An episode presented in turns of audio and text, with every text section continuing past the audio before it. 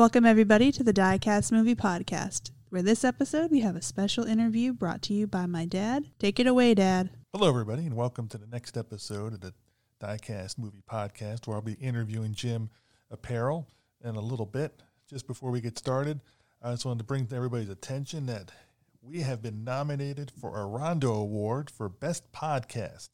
Last year we were nominated for Best Interview, and this year we're in the Best Podcast category. There's a lot of our friends that have guested on this show that are also nominated in that same category. And I'm just going to tell you vote for the one your heart tells you to vote for. I'm not going to, I'm, I'm just happy to be nominated. You know, just to get into the category itself is just um, puts me sky high, puts Ben and Michaela sky high too. So we're just hoping to do well in it, but just to be nominated in it is an honor in itself.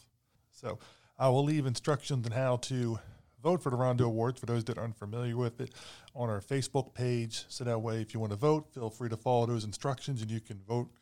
And um, there's other categories you can vote for too. And again, some of these people have been guests or did episodes with us in the past, like Sam Irvin for Best Interview and those kind of things.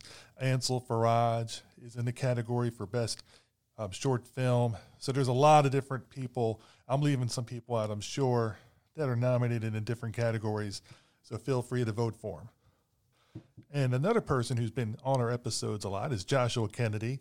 And um, we're running out of time for his Indiegogo campaign. It ends March 16th. So we're going to listen to the promo for Saturnalia one more time, but feel free to help him out. Get a, you know, get a Blu-ray from him or a Blu-ray poster or whatever. He has many different combination deals you can go for. But the key thing is help support an independent filmmaker so that way they can keep making their films. After we hear the Saturnalia promo, we'll move into the interview, and then I'll talk to you guys afterwards. Enjoy. It's the same old story. Boy meets girl, boy loses girl, boy brings to life cartoon cave girl from outer space. Her name is Saturnalia. She's a, a, a cave girl from outer space. She has laser eyes and she talks in speech bubbles and she fights crime. Just listen to me, I am telling the truth. Saturnalia, the new Joshua Kennedy film. Check out the Indiegogo for the official Blu ray edition. Click the link in this episode's show notes. Hello, everybody. Welcome to another episode of the Diecast Movie Podcast. And today I'm joined by special effects guru Jim Aupperle, who's done many different films, Planet of the Dinosaurs. He's also been involved in John Carpenter's The Thing, Ghostbusters, Evil Dead 2. His credit list is lengthy. Some of these he had a major hand in taking care of the effects. Some of these he had a smaller hand, but he was involved in films I love and my family loves, like Scooby Doo. I mean, it's just an amazing list. How you doing today, Mr. Aupperle? Oh, very well, thank you. Very well, thanks. I want to thank you again for taking time out of your day, you know, to join me to talk about your work. I mean, eh, you're like I said, you have, you have an impressive long history of doing a lot of different effects. But before we get to those movies, what led you to go down this career path? What what was like when you were younger? What drove you to go to special effects or stop motion? Well, I think the thing that got me into it initially even before I understood what special effects and movies might be. You know, when I was very young, like a lot of young children, I had a fascination with dinosaurs. I think that was the first thing. You know, so I, I remember, you know, when I was quite young, going to the public library with my parents, and then I would always head, you know, for the dinosaur books. And usually they were more, you know, in, in those days, there really weren't books specifically for children. So, you know, these you know, were, you know, considered more of an adult topic. So I might not be able to read and understand the whole thing, but I certainly, you know, was looking at all the pictures and trying to understand it. And also, uh, uh, because, uh, you know, how long ago this was that I was, you know, looking at these books. And even at that time, the books might have been, you know, 20 years old. These were uh, very early concepts of dinosaurs. So uh, the dinosaurs that I grew up with, you know, didn't even look like the ones in Jurassic Park. You know, the the uh, style of uh, you know, or because of what scientists have discovered, you know, then the style of the art, the look of the art has changed over the years. And, you know, my, you know, uh, there is a great paleo artist by the name of Charles R. Knight that is still one of my heroes because, you know, his work may not be scientifically accurate because he was uh, painting these things, you know, murals and uh, illustrations more than 100 years ago. But as an artist, he's still my favorite. And so uh, I think, you know, the since there was that fascination with dinosaurs, I'm sure that when I saw like a dinosaur on TV, um, you know, it just completely grabbed me, you know, that I, you know, I wouldn't know how it was done, but if this thing, you know, especially, you know, to a young child and, you know, at that early stage, you know, before special effects were well known, something today that, you know, the young people today would be able to, you know, immediately tell was, you know, artificial. You know, you know, I'd probably look at it back then and just, you know, be so amazed. I, I do remember uh, specifically there was a movie called Dinosaurus, uh, came out in 1960, and that's the first one I remember because it made such a big impression on me. I discovered it when I uh, went to the, I was at the local uh, thrifty drugstore, you know, the, going shopping with my parents, and uh, they had comic book racks, and there was, and I saw there was a comic book there with a dinosaur on the cover of it. So I immediately was going to get that, and when I looked inside, you know, it, it wasn't just a comic book story about a dinosaur. There were actually photos from the movie, and you know, once I realized that you know a movie was going to be coming out soon, you know, I I, it was actually my grandmother who uh, took me to see it. She, you know, was uh, very kind that way, taking me to see some, you know, movies that I'm sure she wasn't into, but you know, she would often take me to see these oddball things. So I remember seeing that, and the the story was just kind of right for a kid that age, and I think that's what you know immediately uh, caught my attention. And then, uh, but still, I didn't quite know how it was done. You know, I uh, I'm sure it is, you know, I realized that they weren't real dinosaurs, but, you know, how they put them up on the screen uh, took a little while. And actually, what uh, I, I, remember actually what really kind of turned the corner, helped me turn the corner there. Are you uh, familiar with a magazine called Famous Monsters of Filmland? Yes, I am. Yeah, and Forry Ackerman, who edited the magazine in the early days. Yes. Anyway, it was, it was actually a copy of that magazine that uh, was the next big step, and that was a couple of years after Dinosaurus. So, uh, you know, I may have seen other things in between, but sometimes these these certain uh, things, you know, like you know, when a movie comes out or a special issue of a magazine, they're kind of easier to pinpoint.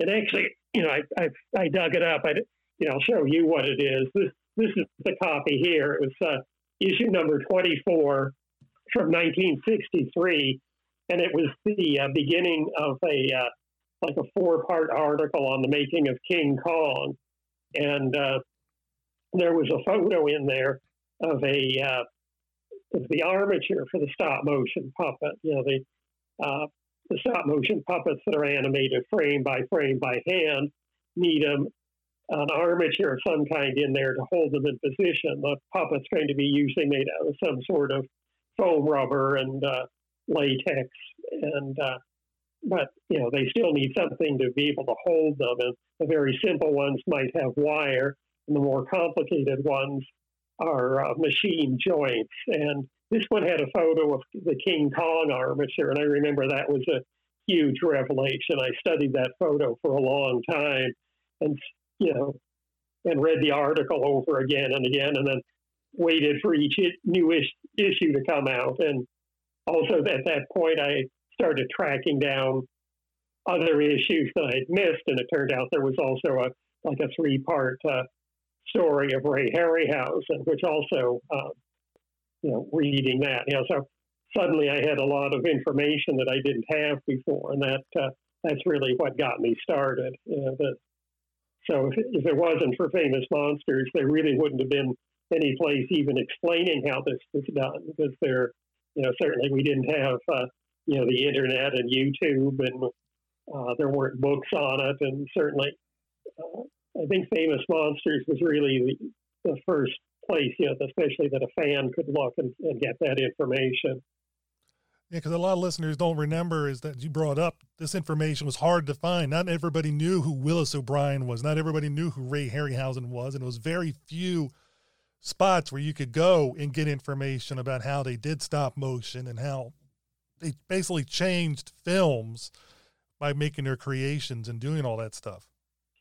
Yeah, Forry Ackerman, you know, the, the editor of Famous Monsters, he was very good on putting in like the behind the scenes stories of these things. You know, he of course talk about the actors. You know, there was always a lot about Boris Karloff and Lon Chaney. But, you know, when he would talk, say, about Lon Chaney Sr., you know, the actor in the silent films, he'd also talk a lot about how Chaney did his own makeup and created the Phantom of the Opera, the Hunchback of Notre Dame, and many other characters. And he'd show photos of Lon Chaney there with his makeup kit and uh, give you kind of before and after photos. And then he would also, of course, do that with, uh, you know, the articles about Ray Harryhausen. And it wasn't just a photo of a dinosaur or something from Seventh Voyage of Sinbad. He'd have photos of Ray there actually with the stop motion puppets. You get an idea of the size of it. I remember even, I'm pretty, I'd have to look it up. I, I think I remember which issue this was, but, you know, there was even a photo of Ray Harryhausen standing next to a camera. And I remember uh, you could see the animation motor on it. And, you know, at a later time, I analyzed that and it helped me to build my own animation motor, you know, at a much later time. But there was always information there, you know, if you kind of wanted to go over it. And, uh, and Forry was also a very uh, generous and giving person, too, because the, the people who were, were here or in Los Angeles, where Forry was, you know, local to that area, he would uh, have them have people over to his house, and uh, you know, and he had an incredible collection of things. Some of the uh, dinosaur puppets from King Kong, and some of Ray Harryhausen's puppets and things. And you could see these things in person, you know, right there. And Forry was always very open and sharing these things. And that the wonderful thing is you taking that time because again, there were no classes back then on how to do stop motion. It was pretty much learn on your own. And, and by you seeing these pictures, you're able to intuit how to do certain things, you know, from seeing those pictures of the armatures, which is to me is fascinating because it's almost like reverse engineering. You're seeing the end product. You're like, okay, now that's the end product. How do I get from here to there? And I think that that is just ingenious how some people like yourself are able to take those pictures and those those few little crumbs of clues, and are able to um, make up make their work and, and find out how to do it well what also helped i mean once i started you know to study these things and get an idea how it worked you know i also started to keep an eye out for other people who might be interested in these things and you know very early on i i met a guy his name uh, is rob main he's a few years older than i was and he but he also lived in the same you know town that I was. But I think, you know, we just kind of, uh, I think we ended up meeting uh, because I had placed an ad in the paper about, uh, you know, selling some, you know, extra magazines I had, and he he wanted the back issue, so that's why he called, and then we just got to talking, and and uh, you know, then Matt he he had actually been doing some stop motion on his own, and he showed me his eight millimeter uh, tests, and uh, you know, that further inspired me to get into it. And I, you know, talked my parents into letting me get an eight millimeter camera of my own. And Rob and I actually worked on a couple of films together where uh, mostly we would just shoot different sequences and kind of cut them together, but where they were sort, you know, the idea was they were all going to kind of go together. And we did we did one of these, you know, like a five minute eight minute eight millimeter film, and then uh, uh, took it over to Forry Ackerman's house one afternoon and showed it to the fans. And then Forry ran a little article on it on the, on the fan page. And that was nice, you know, a couple pages. Uh, I mean, a couple of photos from our movie. And, uh, and then I uh, also, uh, the other kind of uh, time that uh, you know really helped me in learning. Um, are you familiar with a movie called Equinox? Yes. Yeah, uh, Equinox was a uh, is a it's a film that was made by uh, young people who were amateurs at the time. You know, many of them went on, you know, to very uh, you know major careers. You know, after this, but the main person that uh, was kind of behind it is uh, uh, Dennis Muren, you know, who, you know, he was doing this, I think he was either in high school or maybe going to the city college at the time, but basically he was still, you know, a teen and doing this movie with his friends. But his idea, you know, whereas I had just in, done like a five minute film in eight millimeter, he wanted to do a feature length film and was doing it in 16 millimeter. And so he was shooting the whole thing, so it was going to come out, you know, over an hour long and, you know, have the story to it. And uh, uh, he was working on that. And uh, the way I discovered it, uh, there, there was an article in a local newspaper. I remember it said something like area youths, uh, you know, creating a monster movie or something like that. And you know, really amazed me that, oh, there's some young people, you know, people that aren't much older than, than I am and they're actually making their own movie. So, uh, using this article, I eventually tracked down Dennis and called him up, and uh, you know he was very helpful in explaining a lot of things. You know, I, I tell him what I had done so far, and he kind of uh, tell me what the next step might be. You know, how to things that maybe I should try to learn, and he point me in the right direction. And you know, he was extremely helpful in, in that way. It's amazing how the the community gets together and helps each other out, you know, and able to get those things because nowadays people are able to get a hold of each other so much easier, you know, and back then it's just by sheer luck or circumstance, or as you said, answering an ad that you put out for magazines and you find this out and you're looking in a mm-hmm. newspaper, and you find it about the other person. And because people were not getting so much, I'm so barraged by people contacting them, they're more likely to take that call and answer and say, "Oh yeah, we, this is how we do this and that," to help pass the torch or to help you know give those different tidbits. And I think that's wonderful how the community in stop motion and effects, er, and and just basically um, artists in general are so good at bonding together and working to get that art form out. Well, I was all. I mean, it, I think thanks to Famous Monsters that uh, told the names to the people who had done the classic films like King Kong uh, you know, I knew, you know, I, I knew the names of the people who had actually done some of this work and what they had done. And, uh, you know, one of the names that kept coming up uh, was Marcel Delgado, the man who had built uh, puppets for Willis O'Brien. He built the dinosaurs in the Silent Lost World. He built King Kong, and then he built Mighty Joe Young. And of course, he also had a career doing a lot of other things in between those shows but I knew the name very well. And uh, he was one of the names I would go down to uh, the library. And once again, things were, you know, we didn't have the internet, but we did have phone books. And so I would, I had a list of names and I went through phone books until something came up and I found, a, you know, a Marcel Delgado and uh, uh, got in touch with him. And, you know, he had a couple of us over, you know, to his house and uh, showed us his scrapbooks and spent the whole evening you know, letting us look at his scrapbooks and, you know, telling us how he had done these things. Uh, another person I met the same way uh, was uh, Wah Chang, who also was a, you know, a major uh, model maker. And, uh, you know, he had gone back and actually worked on uh, the George Pal Puppetoons and also worked on many George Pal films, you know, like Wonderful World of the Brothers Grimm and Tom Thumb and things like that. And he also had me over to his house, and uh, that was probably like about 1970 or so. And uh,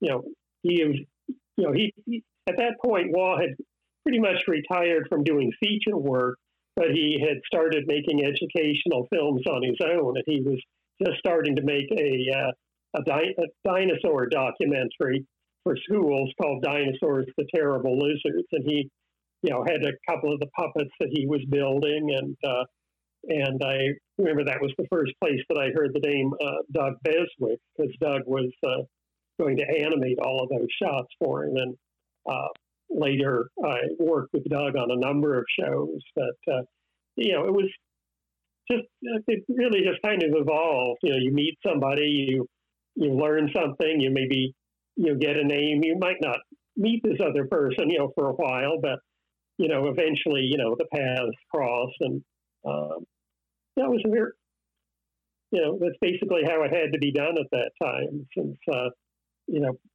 most of the information was gained, you know, by talking directly to somebody. And uh, luckily, most of the people, as I say, were extremely nice. You know, people like Wah and Marcel uh, having me over to their home. Uh, Linwood Dunn, who had done the optical effects on King Kong and, uh, you know, many, many movies. You know, he was one of the people actually behind uh, creating the optical printer. Uh, he was still running a company called Film Effects of Hollywood. And, uh, you know, so I would, I, I went over there several times and, you know, he would talk with me about various things. He even loaned me an armature that had been used in It's a Mad, Mad, Mad World and let me, you know, take that home and use it on a project and then, you know, return it later. But, uh, you know, people were in, incredibly giving back then. It's, it's kind of like a craftsman with an apprentice type issue where you know you, you're you're the apprentice, they're the craftsman, and they're bringing you in and showing you the different things, and eventually working you you know helping you learn the trade so that you can pass it on to the next person and so on. I guess that you know is the approach. It sounds like the, the age old tradition. Yeah, I think it probably was pretty close to that. Yeah, for the most part, uh, anybody I would get in touch with was usually, you know, uh, very uh, generous with their information. You know, I can't think of anybody who, you know, was ever rude or anything, or you know, told me to just, you know, get out of there. You know, if anybody if anybody, if the person had the time to help, you know, they generally did. And I think that's just like most people in real life are nice people. Most people in Hollywood, especially in the, um, the behind the scenes part, are very kind and giving, you know, because they're doing it to help make this work, to get them in the film and to get it created, to develop their character, which they get to create and bring to life. I think that's that's pretty wild. Yeah, it's generally worked out that way. And well, I mean, even to this day, I mean, uh, uh you know, I just, you know, when I'm w- working on a show uh, these days, you know, of course, now it's all on a computer, but I found that, you know, the various people, you know, in the same shop, you know, where I'm working, you know, if I'm having trouble figuring out, you know, something about how to get part of the program to work, there's always somebody who, you know, is, is, uh, you know, very open and helping. You know, that so that's true even today. You know, there's uh, I've always been very fortunate with uh, just how uh, how helpful people have been. Oh, I understand, I understand perfectly well, and that's what I'm saying. In general, most people are going to be there, to help you out. Most people are team players. They want their they want you to succeed because if you succeed, their work succeeds. Everybody succeeds. Where if you if you go down, then their work can get dragged down with it. So it's it makes sense to, for people long term to help each other out to make everything better. Yeah, I've known a few people who were sort of the opposite, you know, that were, uh, you know, seemed to be more concerned, you know, about, you know, themselves so that, you know, they, uh, and, you know, it, the irony of it is in the long run, uh, it actually seemed to have, you know, to have hurt them, you know, the people who were, you know, who I'd look back and say, well, that person was, was a bit selfish back in the day uh, you know, I, you know, that attitude actually kind of, you know, hurt them, and I think actually held them back. So it, uh, you know, ultimately it seemed to actually help to uh, share these things and uh, help each other along. Yeah, develop that good karma. Now, what led you to be involved with your first movie? Which, for listeners, I've never seen this movie. I've only seen like excerpts of some of the effects. Flesh Gordon. Yeah, well, Flesh Gordon, yeah, that was the first feature film that I worked on, and it was mostly again because of uh, you know people that I knew. Uh, you know, because I that was the time, you know, when I was in, as I mentioned, I was in touch with Dennis Muren quite a lot, and he had already, I think, been working on commercials and things. So he, you know, he was doing professional work, but uh, he was hired to photograph the miniatures on Flesh Gordon. And, you know, actually part of what actually yeah, made that film successful in the way it is, I mean, it, it you know, it, literally it was going to start out and just be kind of a raunchy porno. Uh, you know, when the producers were going to make it, you know, they'd made other porno films. That was their, you know, basically what they did. And, you know, so they came up with this idea what kind of worked out well for everybody is initially they got some very talented people on it that uh, uh, I think initially that like two of the names that come to mind was uh, Tom Scherman, who was building props and miniatures for them, and Mike Minor, who was their art direction, doing the art direction, were both incredibly talented, and it, just the work that they were doing on this film, you know, raised the quality, you know, above where I think the producers ever expected it, and then you know, when they got Dennis, you know, who started to shoot uh, like the spaceships and the castles and things, you know, the film just started looking better and better. So in the long run, they decided to cut out the, you know, really raunchy stuff, make it, you know, it's, it's still, you know, uh, I guess, you know, would definitely, you know, get a, you know, an R rating, but it, you know, it's not, uh, you know, not a hardcore porno at this point. And, so they cut out all really raunchy things and actually started putting more and more into uh, getting the special effects done. And so, you know, I knew that I knew uh, primarily. I think it's because of Dennis Muren. You know, he must have told me that they were working on it, and I, you know, and uh, like where it was, and I went by to visit. And so, you know, I, I, I went there several times. What happened is uh, you know, they got to the point where, you know, it looked like the film was, or the effects were finished.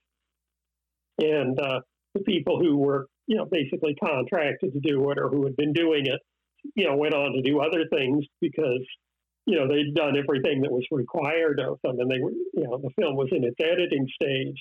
But what happened is uh, the editor, as he was putting these things together, came up with a number of shots that, you know, he said the film needed. And, you know, the producers were uh, behind the film enough that, you know, they wanted, you know, to you know, take it to whatever level they could. So rather than just putting it out and cashing it, you know, as quick as they could, they decided to uh, do these added shots. And it was at that point that, uh, you know, I was able to get hired because, uh, you know, all the original people, or a lot of them anyway, had gone on to do other things. So they didn't have a really a very big crew anymore. And I'd already been doing some of these, you know, home movies, the stop motion at home. Uh, I started using front projection at home, you know, uh, again, mainly because of things that Dennis Muren taught me, but I was studying it on my own and trying to learn it at home.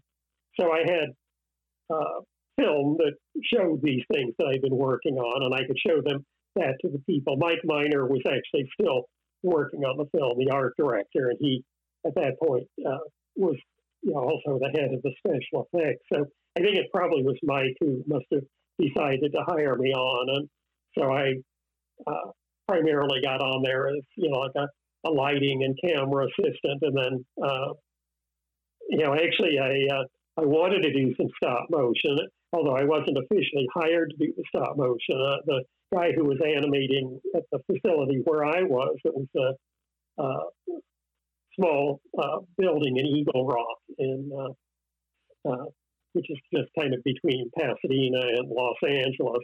The person who was animating most of that footage was also Rob Main, who I mentioned earlier. You know, I worked, you know, we'd done some of those amateur films together, so I also knew what Rob was doing. So I kind of got hired on to like assist him with you know some camera setups and things like that.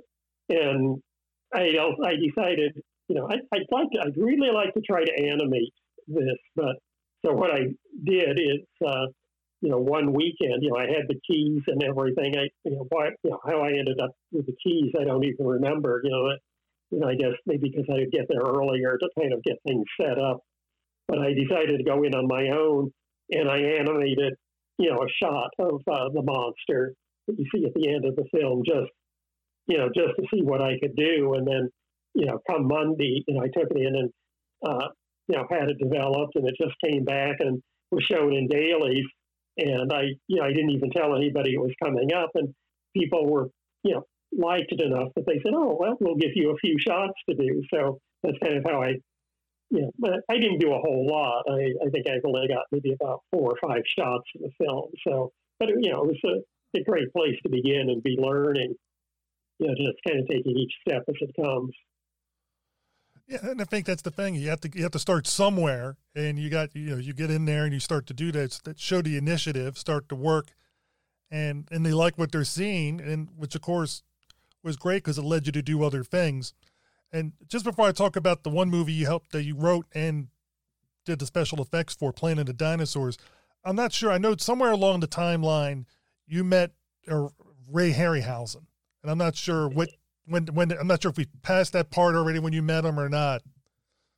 Well, yeah, actually, uh, you know, the the day I met Ray Harryhausen was a very important day for me in several regards, and that was also uh, I met Ray Harryhausen for the first time at the home of Forrest J. Ackerman, the editor of Famous Monsters, and as I said, Forry was very uh, giving to the fans, and uh, he, you know, he'd been good friends with uh, uh, Ray Harryhausen for many years. They've known each other, I think, since they were teenagers. You know, they also, you know, Ray Bradbury was also a good friend of theirs. So they, uh, but but Forry uh, put together what I guess you would call a meet and greet for Ray Harryhausen. So at his house one Saturday afternoon, you know, they invited maybe about you know twenty or so, or maybe twenty or thirty It couldn't have been much more than that because it, you know, it was just a house. You couldn't fit you know, that many people in there. But, you know, the local fans were told, you can come over and meet Ray Harryhausen. And so that's what we did. We, you know, met at, at Forry Ackerman's and, uh, you know, actually got to meet Ray for the first time. But what was also important in my life at, at that same time, uh, on that same day, I met another uh, teenager who was doing, uh, you know, wanting to do animation and special effects.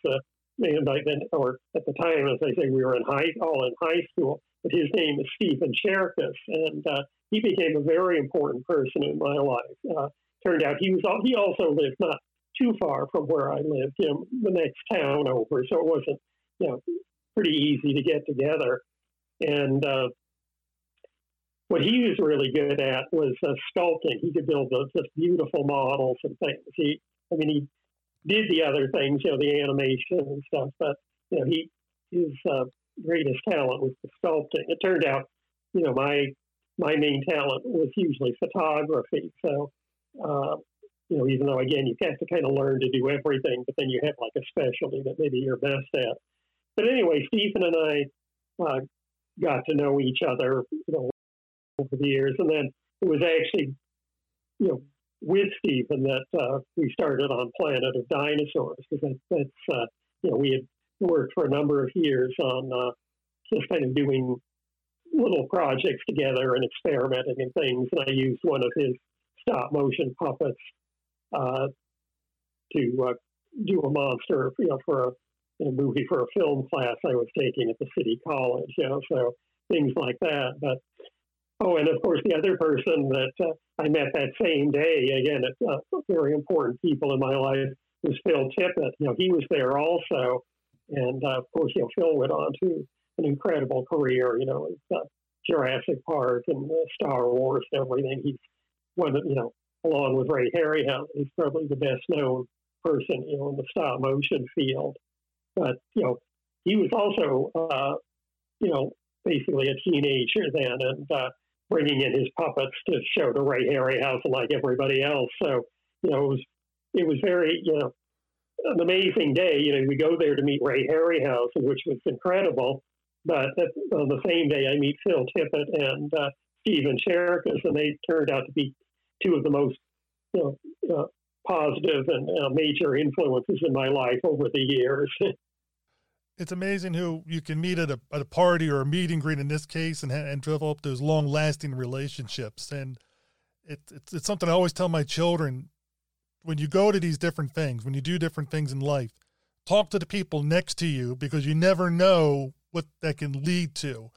And and you know knowledge wise connection wise or whatever you want to look at it it's just or, or just finding out what their lives are like.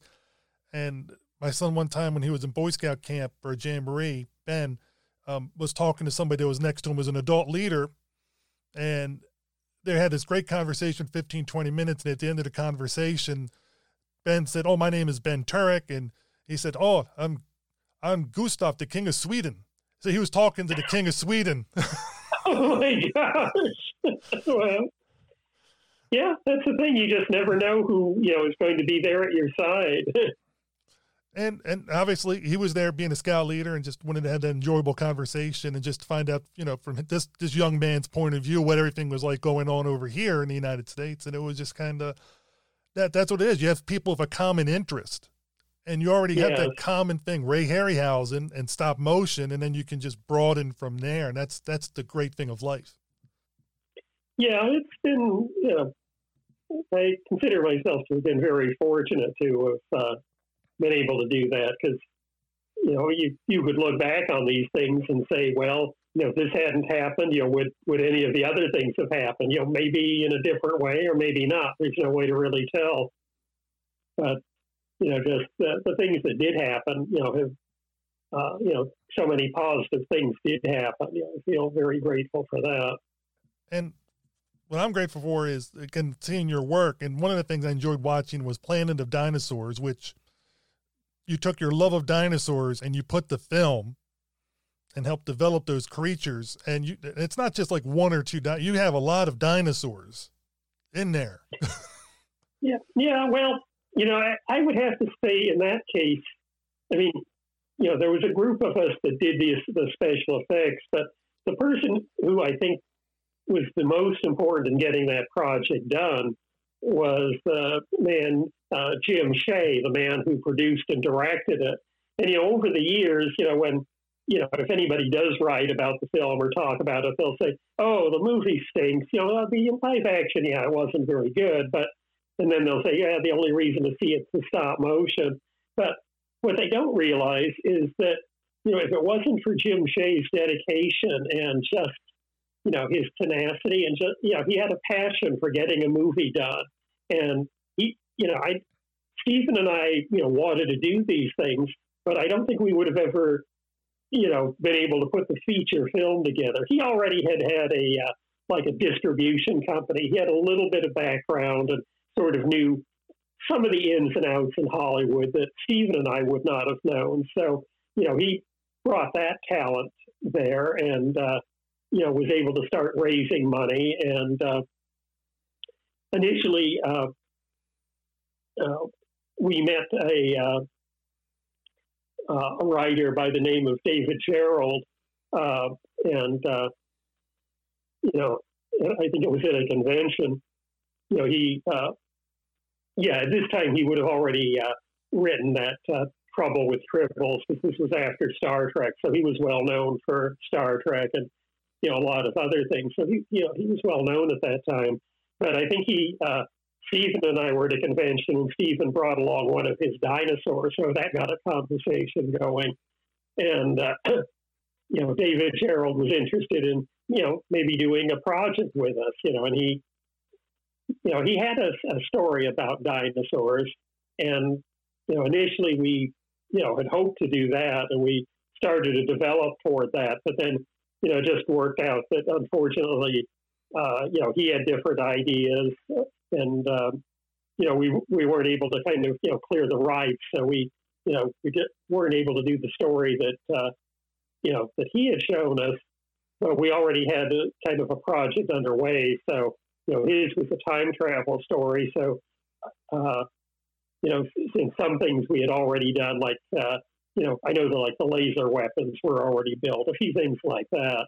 And I think even, uh, you know, the idea was, you know, I had to come up with a story that, you know, could incorporate the things that we already had, you know, like some of the props and stuff, but, you know, not, uh, you know, use anything you know that that uh, David had created. So, you know, since it was basically a science fiction with dinosaurs, you know, we're not going to do time travel, which was his story.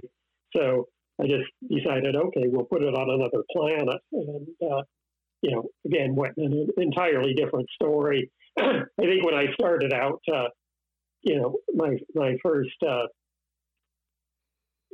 title of the treatment was uh, Mysterious Planet because I was looking at it kind of like Mysterious Island, you know, these castaways on the island and how they survive. So, you know, the first time I wrote out a treatment, that was more what I was going for. And then, uh, you know, uh, at some point we decided Planet of Dinosaurs would be, you know, easier to, you know, sell. So we came up with that title. And, you know, we just, uh, Jim Shea raised the money and, uh, later on, another man by the name of Jim Waite came in and helped us raise money to finish it. So he was also very important. And uh, again, I, uh, Stephen and I primarily did, like I, I told you, that you know our own specialty. Stephen, you know, sculpted all the dinosaurs and built them, and I, you know, did all the photography. We started out splitting up the stop motion, but we had so much uh, that we had written into the story that we decided that uh, you know it was going to be unlikely. You know, the two of us working on it was going to take forever. So uh, I looked up uh, uh Doug Beswick, who I mentioned earlier, the person who who I had heard was uh, you know when he was working with uh, Wah Chang on Dinosaurs, the Terrible Lizards, and we brought Doug Beswick in as the key animator. And again, also just as an example of people helping you out, another person that I met along the way, I think through Dennis Muren, was uh, Jim Danforth, who was you know one of the great stop motion animators of all time. You know, he incredible talent. You know, can do most anything. He's a mad artist, a sculptor. Uh, he can build the armatures, and his stop motion, as I say, is among the best that anybody's ever done. And he was also uh, very giving and open with his information. And uh, uh, so, you know, if I had a technical question, he was always very open and discussing things and, and pointing out, you know, what some options are. And uh, eventually, he even uh, volunteered to do some matte paintings for the film. So, uh, you know, once again, another uh, another you know really great person, you know, who came along and really helped us out a lot.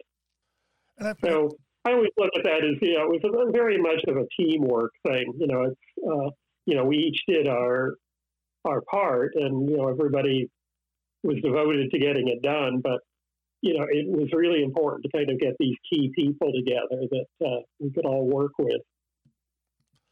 It is, and uh, one thing I'm curious about how difficult is it to choreograph the stop motion with the live action?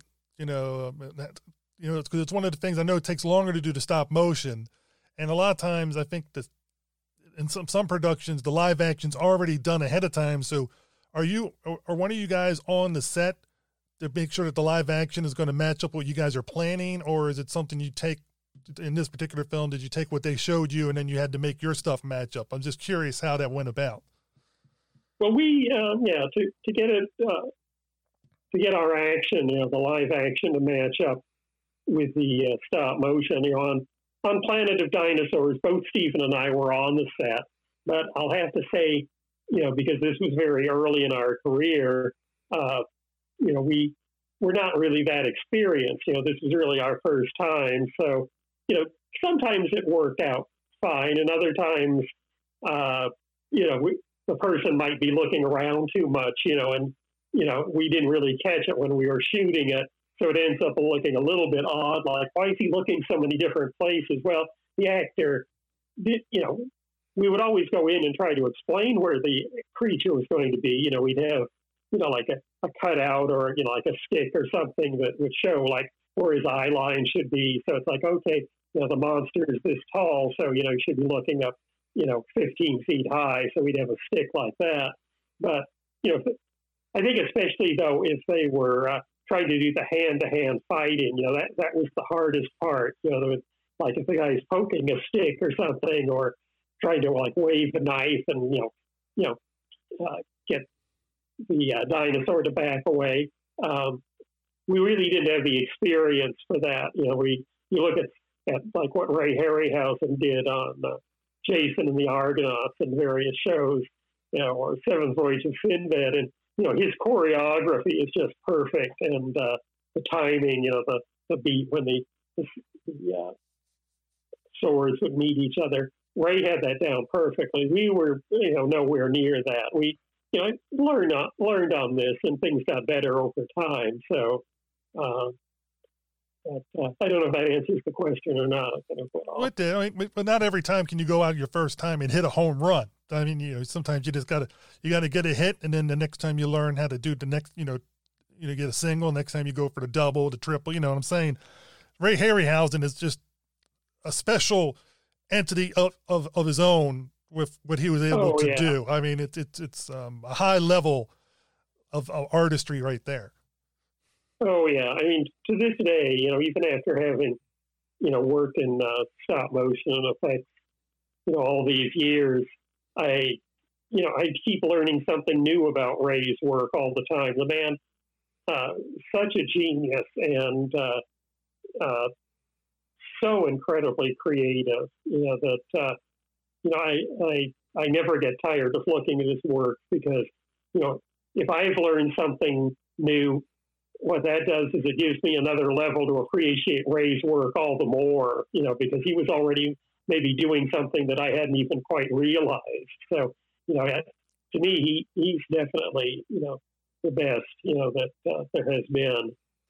Uh, I'm not going to argue with you're there because, I told you before we started recording, I'm just a huge Ray Harryhausen fan, and the way he was able to bring his creations to life and give them that that spirit or character in it in the film, and always every film I've ever I've, I've seen his always adds extra to it because you're getting that instead of just um, some some movies you'll see the monster or the creature or whatever, and it's just like they're there, and it, and it doesn't take away from the film. It's just it, it it does a good job, but he's able to not only have that creature there, but add to the film with that personality and make it something so special that you keep wanting to watch it again and again and again. You just can't help it. You're addicted to it.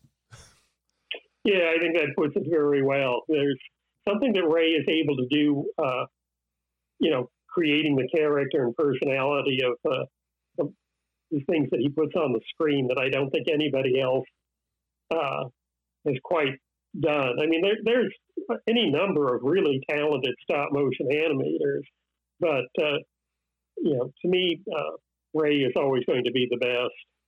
No, I'm- like I said, I'm not going to argue with you at all because I think you and I are in perfect agreement. I mean, there's uh, there's always they, the next stop motion animator doesn't have to be the next Ray Harryhausen. It just has to be the next whatever they are and bring what they bring to it and do what they do so well. Um, um, I don't think anybody should ever say, "Oh, who's going to be the next this or the next that." No, who's just going to be the next great animator, and just leave it at Well, that. I mean, that does, you know, that, you know, it kind of takes us out of, you know, the chronological order here, but it, it does take me directly to something, uh, what what you're saying there, because um, this would have been around maybe 1991. It was the year that uh, Ray Harryhausen got his Lifetime Achievement Academy Award. And, uh, uh, you know, it, it and it, for those uh, technical awards, they weren't given, uh, you know, the night that we see televised. There's actually a separate night that's set up more like a dinner, and uh, you know, after the dinner, the awards are given, and then then they do show like uh, you know video, you know, excerpts, you know, the night of the award. But these are you know, the technical awards are a different night. But uh, anyway, so for that evening that Ray was to get his Lifetime Achievement Award, uh, Phil Tippett uh, asked me if I'd like to go with him. So of course, yes, you know, Phil took me as his guest, and so I was there the uh, you know the night that Ray got his you know award, and it you know I was just you know so enthralled, you know, I, and you know, and so Ray got his award, and then you know the evening's kind of wrapping up. People are just kind of you know wandering around the tables and talking to each other. I'm just kind of standing by the table, and you know Ray was kind of making you know the circle there and talking to people. And at you know a certain point, you know, he came over to me because we we had met you know a few times over the years, you know, since that time at Forry Ackerman. So, in fact, I mean, he had been, you know, he had been uh, to the studio when we were doing Planet of Dinosaurs, and he also came to the the uh, kind of cast and crew screening. So, you know, he was aware of what we had been doing. But, uh, you know, I, I, was frankly always amazed that Ray remembered who I was. But, you know, he, he came up to me then, and, uh, you know, I immediately just started to gush and say, you know, oh, this is like the, you know, this day is, you know, must be wonderful for you. And, I, you know, I'm so excited. I feel like I got an award. And, you know, I was just kind of, you know, going kind of nuts there, you know, talking to Ray. So I was just so excited. And he's, you know, and Ray, Ray is always just a very modest and, uh, you know, you know, he said, "Oh yes, it, it was very nice," but uh, immediately he you know turns it to me, but he says, "How are you doing? Are are you, know, are you happy? Are you you know?" Immediately he didn't want to talk about himself. He wanted to ask. He immediately just turned it and asked how I was doing. So you know, this isn't a man that always has to be you know, like feeding his ego. He's honestly interested in the people around him, and you know, you know, I, I took a moment and I thought, and I said, well, you know, when I started out, I wanted to be you. But then I, after a while, I realized that job was taken. And then, all things considered, I'm very happy with the way it's gone. so that's that's kind of you know what I you know was. I mean, I I really wanted to be you know just do everything exactly like Ray Harryhausen, and you know because you know when I was a kid, that that of course what amazed me so much. So of course, you know, I wanted to do those things. But you know, things work out you know differently in all our lives, and you know, to this day, I'm still very happy with the way things worked out. You know, you just go in the direction that you as an individual need to do. But I, I was, I always remember just, uh, you know, here's Ray, you know, getting, you know, his Academy Award, and he's more interested in asking me how I am. So that that's just an example of, uh, you know, another reason why Ray is a hero. You know, it's, you know, because in addition to being such a talent, he's just also uh, such an incredibly nice man. He was definitely one of a kind, and, and I've, I never got a chance ever to meet him in person, but there's several people I've, who I've talked to and interviewed who have met him and knew him well, and it's it's everybody's matching up with how their, their opinions of him. I don't I don't think anybody's ever said anything bad about Ray Harryhausen at all and I don't think I'll probably ever run into anybody that will. I mean, it's just he's just one of those people that was always kind and nice and get the work done, and, and just just pretty much wanted to just keep doing his job. And what can you say? The work was great. Yeah, I mean, he didn't usually like to talk about how he did it, you know, or uh, you know, he didn't reveal too many of his own secrets. But you know, in reality, I mean, his how he did it was you know, once you kind of understood the basics of it, was pretty straightforward. You know, he, but he could turn. So it wasn't like uh, you know he used kind of super secret technical uh, approaches, but you know he he could just he could make the best of what he had. You know that he could turn out just so much work, and it would all be of such a high quality. He, would always put, I think, the emphasis on the stop motion and the character of the of uh, his creations, you know, more so than you know refining some little technical aspect. But I think you know in the long run that was the right way to do it. I mean, you can look at his shows now, and of course, you know when the monster comes on, the background looks a little bit you know contrasty and grainy because you know being done with rear projection and stuff. You know that that does happen, but you know, frankly, I don't even notice that because my eye is so drawn to his, you know, just his beautiful animation you know, and you know, I think he, you know, he was definitely a magician, you know, because he knew he he knew how to make you look where he wanted you to look. You know, he didn't have to make everything perfect because he could direct your eye. He, he definitely knew the importance of that. Oh, I agree, and I think well, a lot of his films, the vast majority of them, you can put children today, modern children today, and watch and just watch them being enthralled with Jason and the Argonauts or um, Sinbad, any of the Sinbad movies and so on, where they're just amazed of all this brought to light, these fantastical creations. And that, that that's and when you're watching them, and I know my, my children were young and they were watching these films for the first time, and you can just see them just being enthralled and watching the screen, and you know the magic is always going to be there, regardless of what decade.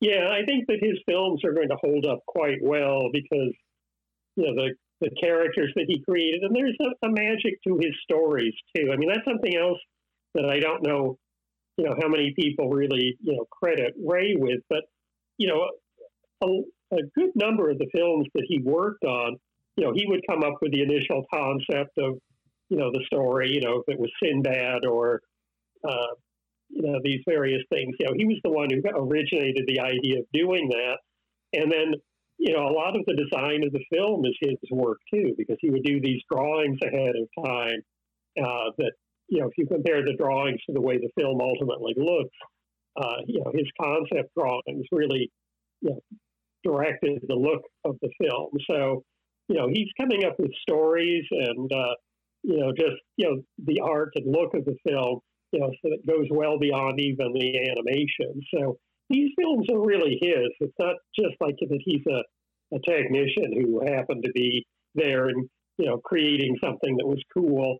Uh, he really, you know, just kind of brought these things to life. You know, the only the only other people I can think of that, you know, uh, George Pal had that kind of magic too. You know, creating, you know, uh, a world that you know the children of all ages can still relate to, and of course, you know, on the really huge scale, you know, Walt Disney had the eye for that. You know, when you, uh, you know, look at like the the things that he did, you know, he, he was, of course, you know, another master at just kind of you know, opening up these worlds. Of course, he had, you know, much bigger budgets than either, you know, Ray Harryhausen or George Pal. But those are the three people I would say who contributed like the most to the kind of the, the fantasy films.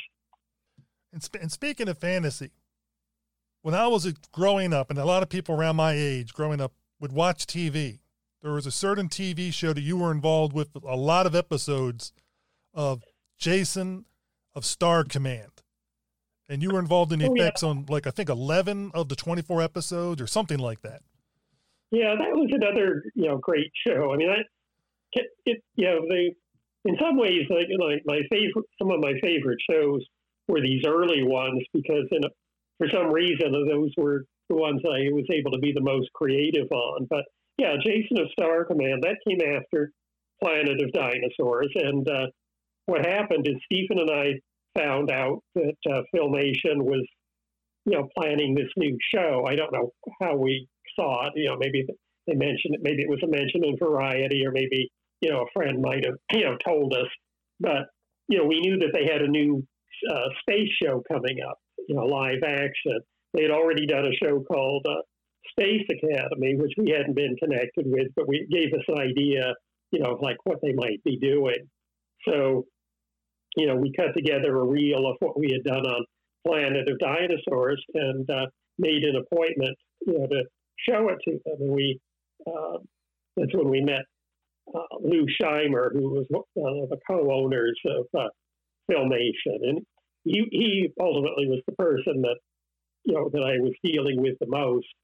And, uh, you know, we showed him the reel. And I think almost on that very day, you know, he gave us some kind of a commitment that we would be doing something. And, uh, you know, we went from there to doing, uh, with a couple of segments on the first season. You know, the first season, I think they were 15 minute segments, kind of a part of like a bigger show. So they were, the first season, they were done more like a serial. So we did uh, the same monster appears twice. Was a kind of an insect monster.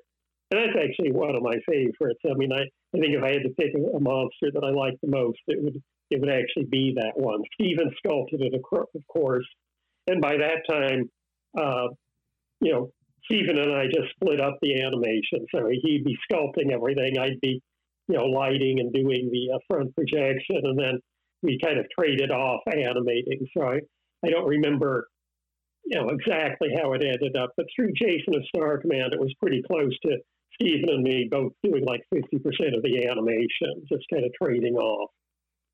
Yeah, so we did those two segments. And then when it got picked up for a second season, and those were half hour shows, they had us back. And uh, then they committed to actually having us there full time, you know, even though it wasn't in, you know, every, we didn't have a stop motion in every show. Sometimes we'd have things, you know, that weren't stop motion that, you know, we'd add to it. I remember, for instance, they, you know, there's a couple of shots where they wanted to see their uh, spaceship. I think it was called, they called it the Starfire, but anyway, it was Jason's spaceship. They had a miniature of it that they'd use in the outer space scenes.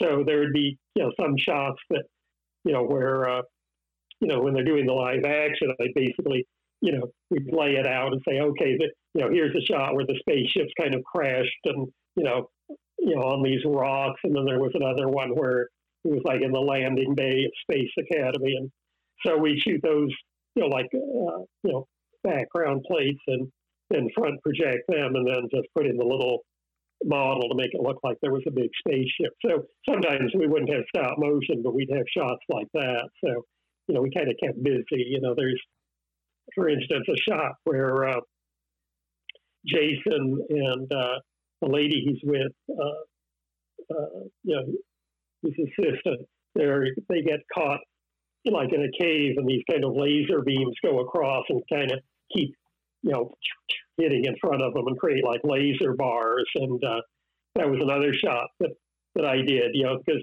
on the live action set, they had little little squibs going off, you know, where they wanted the laser beams to hit. And what I did to make the laser beams go across is they were just very thin, uh, raw, you know, metal rods, and uh, you know, I painted them, you know, red and lit it with a red light, and then just threw them enough out of focus that it looked like a glow instead of something solid, and then animated it. Uh, I think we animated it in reverse because it was easier to do that way. You know, we had it. You know, basically, I would cut it back so it, you know, it was supposed to come across and, you know, hit the uh, the, the uh, rock. You know, we just kind of start with where the squib goes off, and then I, you know, cut it off in about four frames, and so it was all lined up. It looks like the rays came bang, bang, bang, bang, and uh, Another one, actually, this introduced me to uh, a person I worked with later, is uh, the, uh, the man who was doing the makeup effects on Jason, uh, a man named John Buechler. And um, so there was there was a show where he had created a uh, oh just uh, you know some kind of a, like a giant mutant sort of thing. I don't even know quite how you would describe it, but just you know this giant you know you know you know, it was a, rubber suit, but you know, the uh, ultimately they wanted it to look like he was 20 feet tall. So uh, what I did is again set it up, you know, with uh, front, you know, front projection. You know, I uh, we filmed uh, Jason and his people kind of running up to a rock and reacting, and then then we filmed the guy in the suit at the proper distance and, and perspective, you know, so he could kind of be rising up. You know, and then in another shot, he looks in through like the, the cave. And I, we are basically going like for something in Lost in Space. You know, that was kind of the inspiration. You know, the giant monster that just appears, and then you know they're always kind of hiding there by the rock. And so yeah, we deliberately just kind of did a Lost in Space shot there. So you know that that was with a rubber suit, but it was also like another shot, another kind of sequence that we did on the show. But yeah, that that was a great show. That still has some really great memories for me. And uh, Lou Scheimer and I stayed friends after that show. I'd often go out. You know, he he sold, uh, you know, they sold Filmation, so he didn't have that anymore. But he still had his own business going in office. Uh, so I, I, you know, uh, went out and had lunch with him a number of times. He was always such a, you know, guy with such a great sense of humor. He was always fun to just be able to talk with. You know, just uh, very positive yeah, man to be around. It was just one of those shows I just remember growing up and watching and just enjoying. And this is the time when Star Wars was coming out, and later on there was Battlestar Galactica, and of course I was already a Star Trek fan watching the reruns of the original series. So it was, oh yeah. Uh, you know, you just love when you get to see science fiction. You know, for me, I just love watching science fiction shows, movies. Uh, I, I can go. I'm a, I'm an easy person for it because I just I just enjoy the experience. Oh, same here. Yeah, I I grew up, uh, I didn't see them when they were new, but you know, when I was a kid, they were running like the, the low budget science fiction films from the 50s on TV all the time. So I grew up seeing those, even though, you know, it was, you know, maybe 10 years after the movies had first played, you know, they were all on TV. And I, and I still love them to this day, you know, the, the giants and the aliens and the things. So they're, you know, uh, a modern audience might look at it and it's cheesy maybe, but, you know, there was just, uh, you know, again, kind of a great, great kind of you know energy about a lot of those films that I still still love. You know, just recently, uh, you know, a local theater here uh, uh, had kind of a special late night screening of The Incredible Shrinking Man. Now that was actually a science fiction film, was very high quality, but you know, I went with some friends just you know a few weeks ago to see that on a theater screen, and that that film holds up really well today. But you know, uh, very watchable. Oh, I agree. That, that's something I remember seeing when I was younger on, on science fiction theater. You know, used to come up every Saturday. You get a science fiction movie, and I remember seeing it there, and, and and a few other times growing up in my life. And it's it's it's a good movie. It's a movie that you don't normally would associate with somebody younger getting everything that that's involved with that film because that's a film that has a lot of layers to it that as you get older, you're able to understand even more. And I think some of the great science fiction movies of the 50s and the 60s and so on are the ones that can you can view at different levels and see different things. And I think that's when you have a TV show or a movie or a book or whatever work of art it is, that's when you know you have something that has good quality when it's able to hit people at different stages of their life. Oh yeah, yeah. Shrinking Man is definitely like that. You know, you know, invasion of the body snatchers would be another one. You know, that, uh, you know that you're right. Like no matter what age you are, there's it has something to say to you.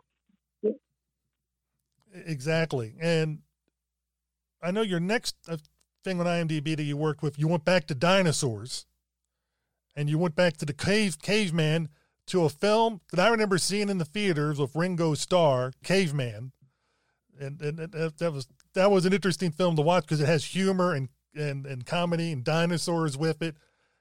What was your involvement like with um, the movie? Well, on that one, that was more again, uh, you know, just what I would call, you know, like a, you know, work for hire. You know, I wasn't really doing anything creative on my own there. Uh, I was primarily hired uh, by Jim Danforth. Now, as I said, Jim uh, you know, Jim helped us on uh, Planet of Dinosaurs, and I, I first worked with him on, uh, you know, Flash Gordon, even though I, I, knew him a bit before that. I mean, on Flash Gordon, you know, he, you know, was kind of the first, it was the first time that I ever worked with him.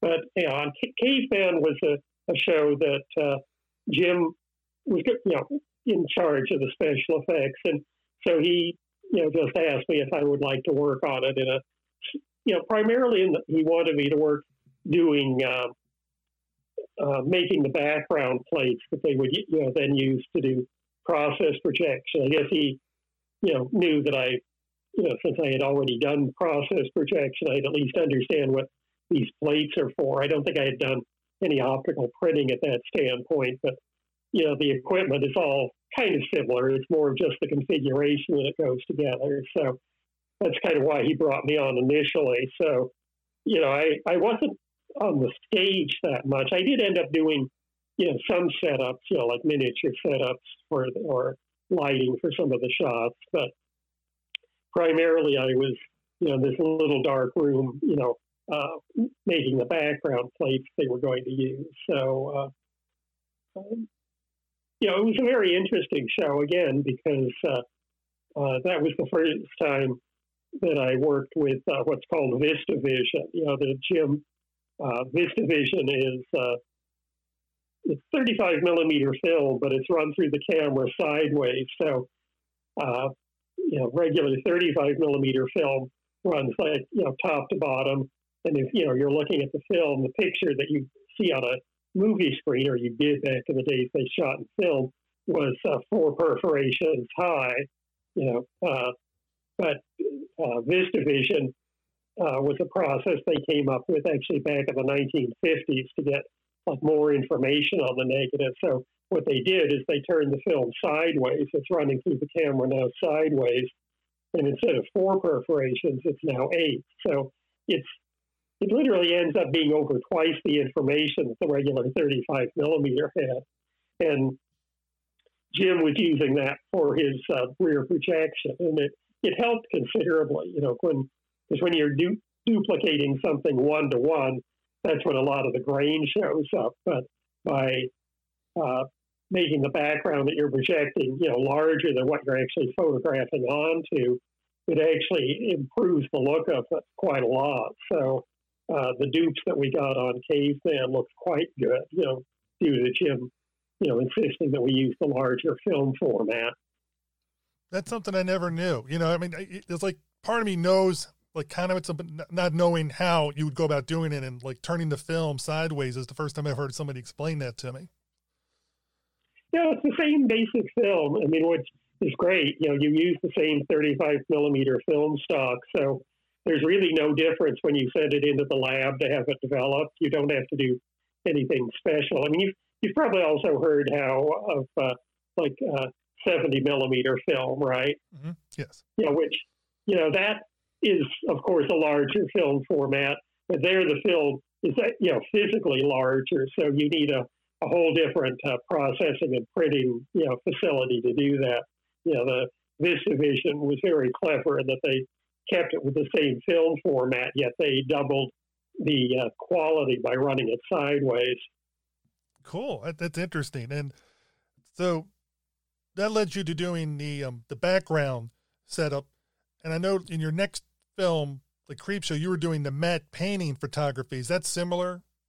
And which show was that? A Creep Show. Oh, Creep Show.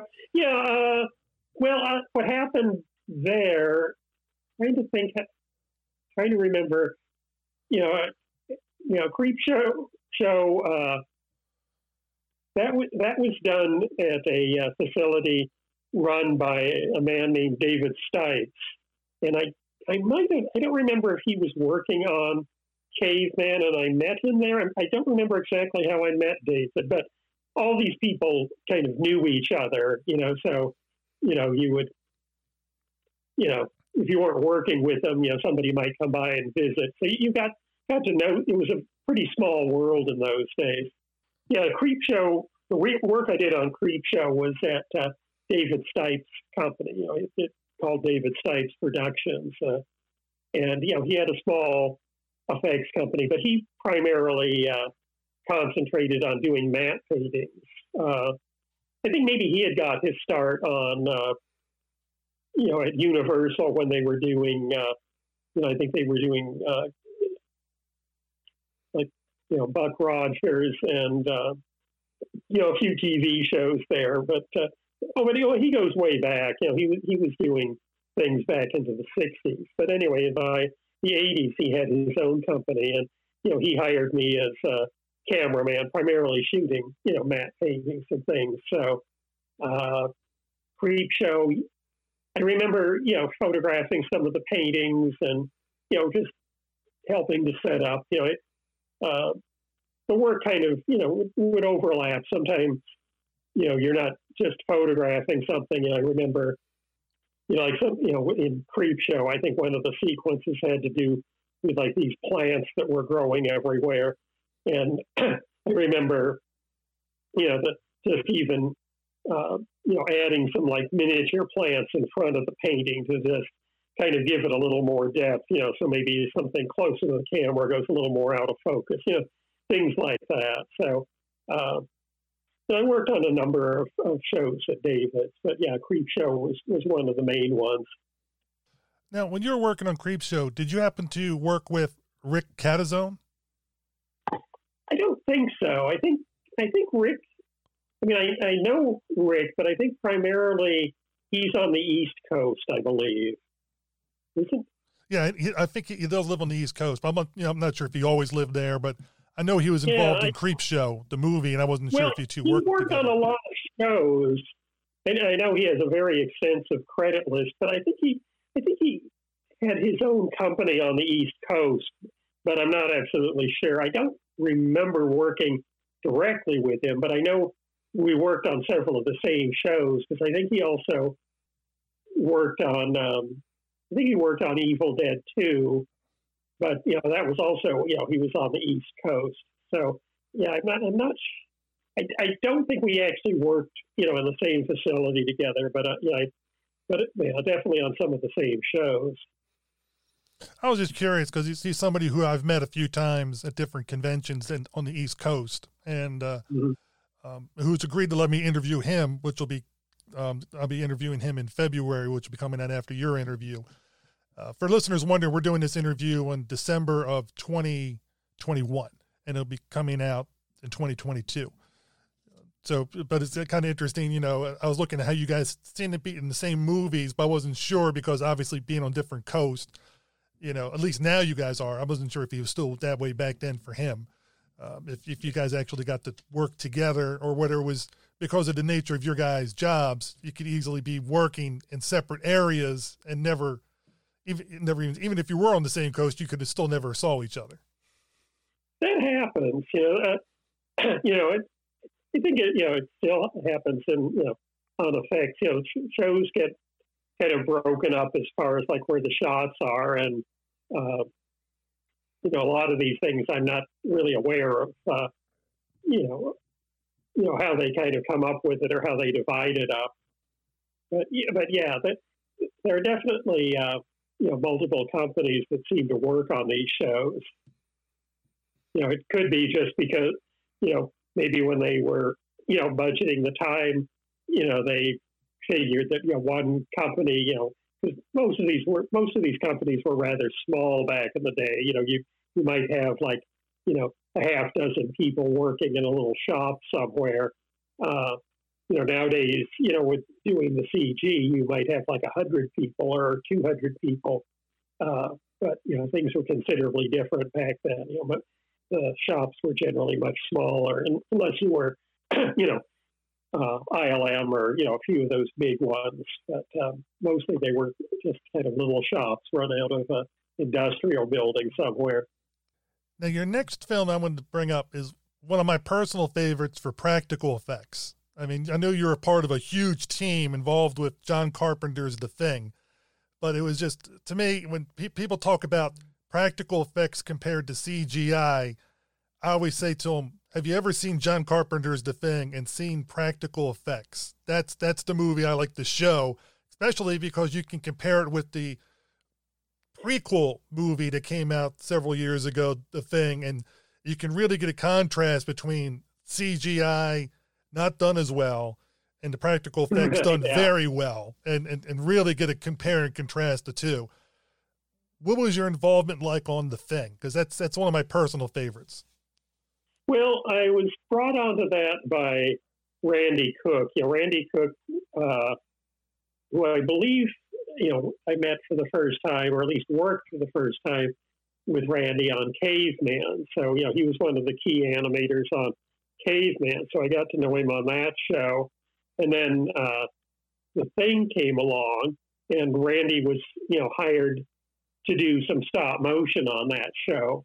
Now, you know, you'd actually have to talk to Randy to be sure you're getting this 100% accurate. So some of this is just my impression of how things happen. But from what I understand, they, the producers were not sure at the time that Rob Bottin was going to finish all the sequences that they wanted him to do. You know, there was just so much work. You know, when they uh, came up with this sequence at the end of the film where the Blair monster, you know, comes up and does this final kind of threatening thing, you know, comes up through the, the floor. Um, they gave about five shots to Randy to do. And I believe that they, you know, thought that probably Bottin was not going to be able to, you know, create that creature, you know, that that particular creature. So, um, you know, they wanted to make sure that they were going to get it done. And you know, Randy did a great job, you know, his animation and sculpting, and uh, you know, then I uh, did the lighting and photography. Uh, a woman by the name of Sue Turner uh, built the miniature. She also built the miniature spaceship that you see at the beginning of the show. Uh, yeah, she's an excellent uh, model maker. And another miniature maker, James Belohovek, you know, was Sue's assistant on that. And I think that was his first show. And I worked with Jim on, on many shows after that. So, but anyway, uh, what I, you know, we set off, you know, to do these shots. And, you know, we did get, I believe, five shots done of uh, the Blair Monster. And, but it turned out that uh, Rob Bottin, you know, also, you know, was able to follow through and get a Blair Monster done. But this was, you know, a bit after, you know, we were into ours. And I would say, you know, his Blair Monster did go off in somewhat of a different direction. I mean, it was the same basic design, but they wouldn't look the same side by side. So, uh, at least part of my take is that once they got, you know, they they ended up only using, I think, two of the five shots that we did. And my take is that, you know, when they get when they were able to get raw shots that, you know, with Rob's creature, you know, they just decided to go with that because it would be more consistent just with the overall look of the film. You know, even though Randy's work looked great on its own, you know, it, most of the work in it was Rob's. So I think that's, you know, why they decided to go that way. Uh, we ultimately ended up with two shots of the film, you know, primarily with, uh, you see like the tentacles coming up through the floor and grabbing the detonator. So there's two shots of stop motion left in the film. And I'm very happy with those. You know, that I have to say, when I first saw the film, I was so exhausted from working on it. It was one of the most grueling jobs because you know, again, being right at the end, everybody was working incredibly hard, you know, to get these things done. So when I first saw it, I, I think I was probably unhappy, you know, that our shots weren't used. And, you know, I, I really didn't like the film much. and know, I was sort of prejudiced against it. And years later, it was run at a revival theater. And I, I think actually Carpenter was even there to introduce it. And, you know, I, I got to see it, you know, like probably 15 years or more after it first came out. And that time, you know, seeing it with fresh eyes, I liked it quite a lot. I think it's, you know, an excellent film. But, uh, you know, I didn't quite realize it, you know, you know, having, you know, just come off of it so, you know, so soon before. But, uh, you know, I'm very happy with it as a film and, you know, proud to have, you know, contributed, you know, what little I did on it. Well, that's what it's like. There's a lot of people in effects world I think which had anybody and any part to contribute to it. So you're one of the teams on there, and because uh, you know that's still one of the films that, for, it, it's kind of weird now. Like when I talk to my children and they talk to their friends, they talk about that that film being the old film, and and of course when yeah, I think of the old film, I think of the thing from another world. so it's it's interesting how where you can tell where you are in the um, in the generation wise which film you're thinking about as the old films and which ones are not. Oh, I know. I've, I've got a friend who used to run a uh, like a memorabilia store down in in uh, Southern California, and uh, you know he was the first one to told me told me he said you know that when the young people are coming in and they're asking for uh, like a photo from the one of the old classics. They're referring to something from about 1980.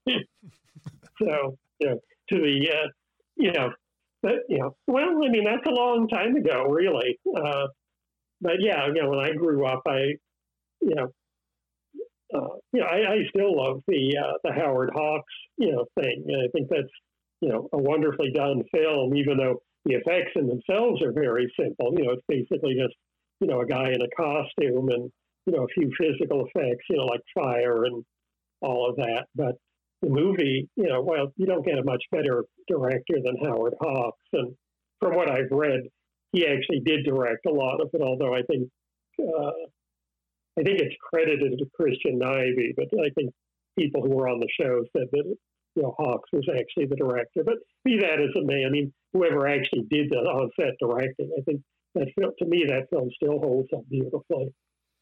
Oh, I agree. I, I enjoy it. I own it, and I like I like both versions. Cause to me, they're two different types of films because oh, yeah. two different takes on the story, and I, I, think they both hold up very well. And I think every, everybody should really see those films and both of them. And you can watch them back to back, and not, one's not going to impact the other, or vice versa. You can put them in any order because it's not like the story is going to be ruined one way or the other because they're two totally different stories, but based off the same concept, but the technology and the means at the time is what how they handled it. And I find I find it very, very interesting with both of them. Yeah, I'd love to see that as a double feature sometime. I think that would be great. It's exactly like you say. I mean, both films are very well made films in their own right. You know, they they just have a similar story, and but yet that's you know kind of the fascinating thing.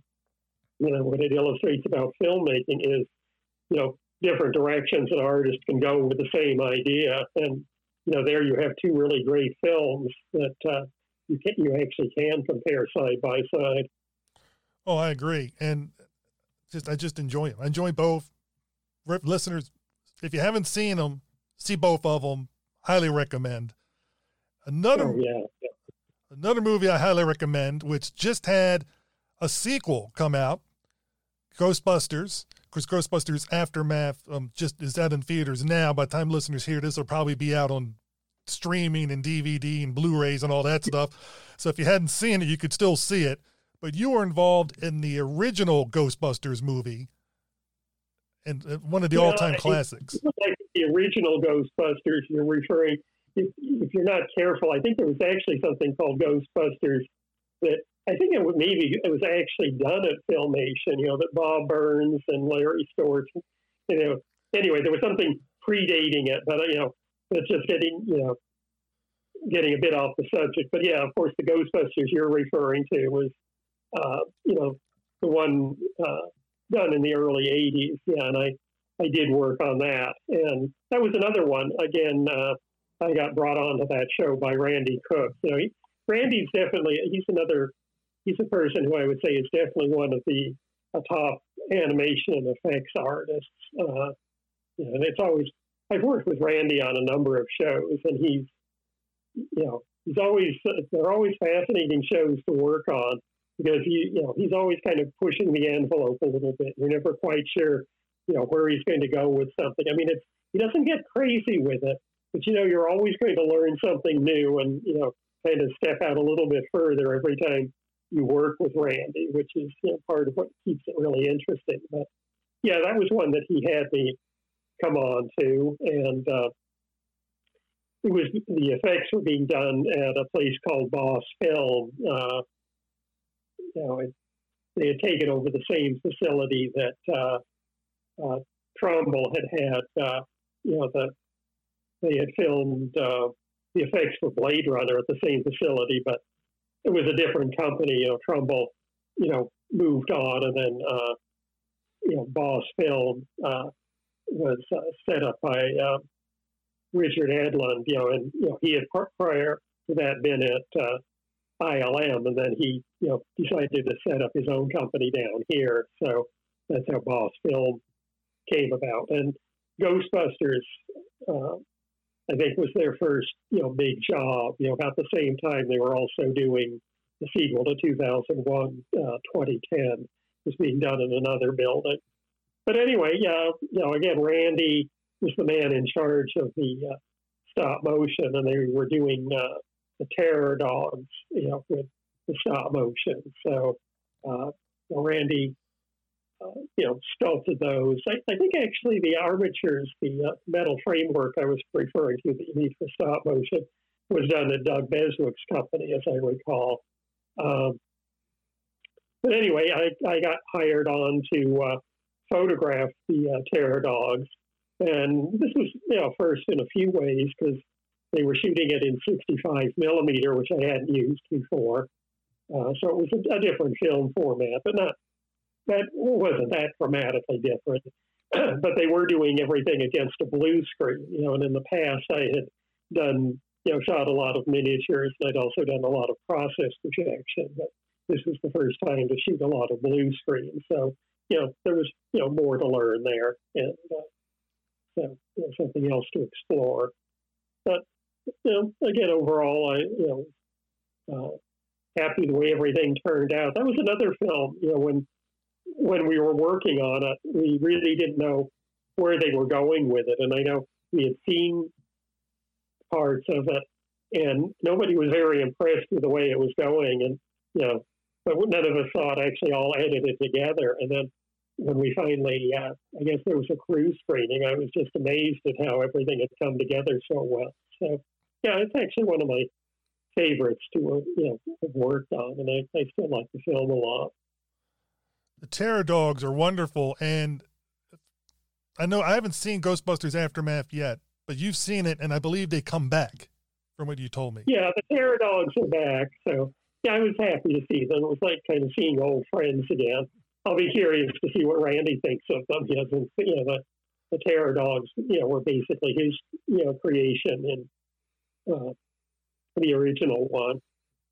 Yeah, so for listeners, if you hadn't seen it, the other movie, we spoiled a tiny bit of it, but I don't think it's it, it's going to spoil the movie for you, knowing that the Terror Dogs are in the, the sequel, the latest sequel. Well, you, you see it, you see a Terror Dog in the trailer, so you know they give it away already.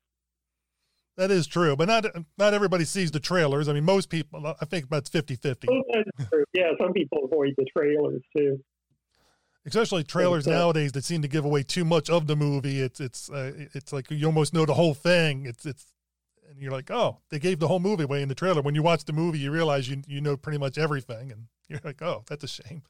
Yeah, well, I mean, they say yeah, uh, Ghostbusters. Uh, you know, I mean, it, like a lot of these shows, you know, we were under pressure to kind of finish it up quickly. It always seems like there's less time than what you need.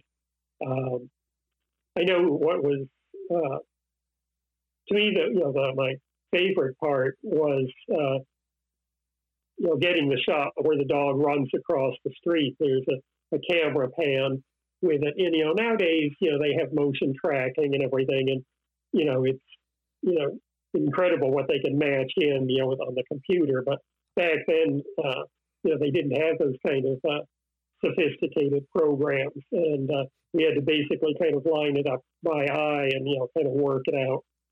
The people at Boss Film thought that the, the shot was actually going to be too complicated to get done, so they had already uh, you know got the producers to kind of write it off. It's like, well, we don't want to waste our time, you know, doing this shot that's never going to work. Mike Hoover is the, the man who was uh, you know, programming the, the uh, camera moves. He was the, so he he was doing it from the computer standpoint. I was doing you know kind of physically you know with the camera. So the two of us really, and you know Randy also, we we really wanted to get that shot done. And so they said, okay, do a do a test and prove to us that you could make it work. So uh, since the the dog was basically being moved by motion control, and it's on a rod that kind of moved you know, for the large jumps. And then, but then, of course, everything, you know, the, the legs and everything all had to be animated by Randy, whereas the broad jump was on the rod.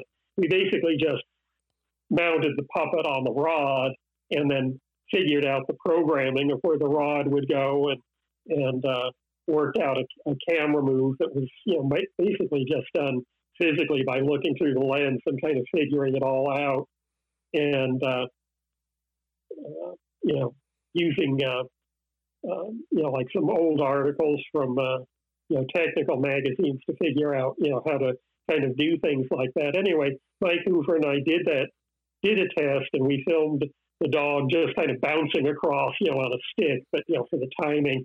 And then, you know, that was just on black and white. And then we took that black and white footage and uh, uh, ran it together with, you know, a copy of the background and uh, put that on like a flatbed editor so Richard, you know, could see it, could see our test of the dog in sync with the background, and we're we have no idea. And he he's looking at it, and then he just after he sees it, he just turns around to us. He he sort of he doesn't really change his expression, and it turns into a big smile, and he gives us a thumbs up, and you know we go ahead and do it. And I'm so glad because I'm, I'm happy the way that shot turned out. But uh, it was kind of an adventure at the time. Like I say, nowadays, you know, those things are done every day, you know, as far as uh, lining up the timing and all that. But back then, it, it uh, was a bit of an adventure. Well, it's people have to remember things are done for the first time. Everybody has to go through the process of learning it and trying to figure out how to pull it off. And thankfully, you know, they, they let you do it and say, "Oh, how are we going to do this?" And you're just like, you guys got together as a small squad and came up with the idea how it's all going to pull it off, and, and they were able to let you take that chance to show it and get proof of approval to say, "Hey, go for it the rest of the way," and that it ended up being something to add to that adds to the movie. Yeah, yeah. So that, that was probably, in, in a way, you know, at least for me, probably the high point of it. You know, just being able to experiment and you know get that you know thing to work. Now, a movie, you had another movie that came out that same year, 1984, in Dreamscape, where you were more of a supervisor with the stop motion visual effects part. So, you know, so I'm assuming you were were you the head of the crew this time? Yeah, on, on Dreamscape, I was in charge of the stop motion. Um, yeah, I got uh, uh, the effects on that show were being done through a company called VCE, Visual Concepts Engineering, which uh, was run uh, by a man named Pete Kuran, you know, who had primarily, you know, he uh, his expertise was in optical printing and roto effects, and and uh, you know, he was really fearless when it came to uh, creating, you know, like opticals and various things. But anyway, he, you know, I guess you know it must have been VCE who got the contract for that you know show, and uh, so yeah, I was hired through VCE to do the the stop motion scenes for the Snake Man. So they were going to have uh, there was a live action uh, kind of a Snake Man suit that uh, I'm blanking on the man's last name now. Well, fill in the name at some point, but uh, but anyway, yeah, we uh, since the suit was already, you know, was already underway, you know, we had to uh, match the suit close enough, you know, that it would cut together, but then kind of exaggerate certain things, you know, because there were certain things that the suit couldn't do. So it was kind of a, uh, you know, a blending of the, the two things. And that was another one that uh, Stephen Czerkas uh, sculpted the Snake Man for me. And although at that time we were no longer working, you know, directly as a team. He was all he had gotten into doing his uh, uh, paleo art. He was doing dinosaurs for museums by that time. So this was one of the last movies he worked on. But uh, I was lucky to get him to come on and do uh, do the Snake Man. And uh, once again, you know, Sue Turner, who uh, I mentioned, you know, had been doing the miniatures on the thing. She was also doing the miniatures on this show. So yeah, we work with a lot of the same people again. But yeah, so I, uh, yeah, mostly the shots, as I say, uh, the Snake Man were, you know, scenes where they wanted to maybe show the whole Snake Man. You know, they couldn't show the guy in the suit walking because it would be too obvious it was a man in a suit. So, you know, we stylized the creature a bit more and then maybe used it in like the wider shots or just doing things that they couldn't get, you know, with a man in the suit. Um, so I, I, think we ended up with maybe about a dozen shots in the show. Uh, yeah, another one, you know, another very interesting thing to work on. Again, just you know, since I uh, had more creative, you know, control on that one, and I, I did do the actual stop motion in this case. The guy did the suit. Was his first? You said his first name was Greg. Craig. Reardon. Yeah, Craig Reardon. That's it. Yeah, I kept. I, I know more than one Craig, and of course, I'm always filling in the wrong name. But yeah, Craig Reardon. Yeah, yeah. He, you know, he's very well known, you know, for his uh, makeup and you know, monster suit, you know, creations and things. So, yeah, yeah, he was uh, the one that did that, and you know, we and uh, you know, Stephen even went over to uh, Craig's shop, you know, and actually, you know, you know, sculpted, you know, did some of his work on the stop motion puppet while looking at the larger one, you know. So yeah, you know, it was all, you know, very cooperative, you know, to kind of get these things done and figure out, you know, where everything overlapped. I just thought it was fascinating with the tail, you know, how you can see sometimes when it goes from live, if you're looking really closely, when it goes from live action to the animation to live action with the, the movement, you know, if, if you're watching directly for it, you can, you can just pick it up. But otherwise, it's blended in. If you're just watching it, like not looking for it, just enjoying the movie like you normally would be, you would never notice it. Well, I mean, part of what I had in mind, me, I don't, you know, on that, because, you know, we had, I, I didn't work on uh, The Howling, but that was a show that was being done at the same time that I was on uh, Caveman. You know, David Allen and some people they were working on uh, the Howling, and there were a few stop motion shots of werewolves in the Howling. They ended up not using them, and I think part of the reason was that some of you know the shots, while they were beautifully done, were pushed so much further than what the suit effects could do that you know once again they they didn't cut together. You know, so uh, you know they look great on their own, but you know you just can't cut can't cut between them. So I was very aware after coming off that show. So I I was always kind of looking, you know, deliberately not pushing the snake fans too far, you know, beyond what they could do, but just you know trying to give it enough, you know, so that it, it maybe sells just that little extra percentage. So it was a matter of degree there, but you know, consciously done. Yeah, I, I can understand because you you want to you want to make your work look as beautiful as you can or the best you can, but also you have to match up with what the other artist is doing. So you have uh, that's more of a seamless appearance in the film because in the end result is is what looks best on the film. And yeah, the yeah, thing. the film itself is the most important thing. So yeah, you have to definitely put all of that first. Now, and speaking of um, horror comedies or just like or, or horror films in general or whatever, Troll was an interesting film to watch, and and it's um, how it takes the part where everything goes from real life to this fantasy world uh, with the special effects and things like that. And wh- where were you involved with within Troll?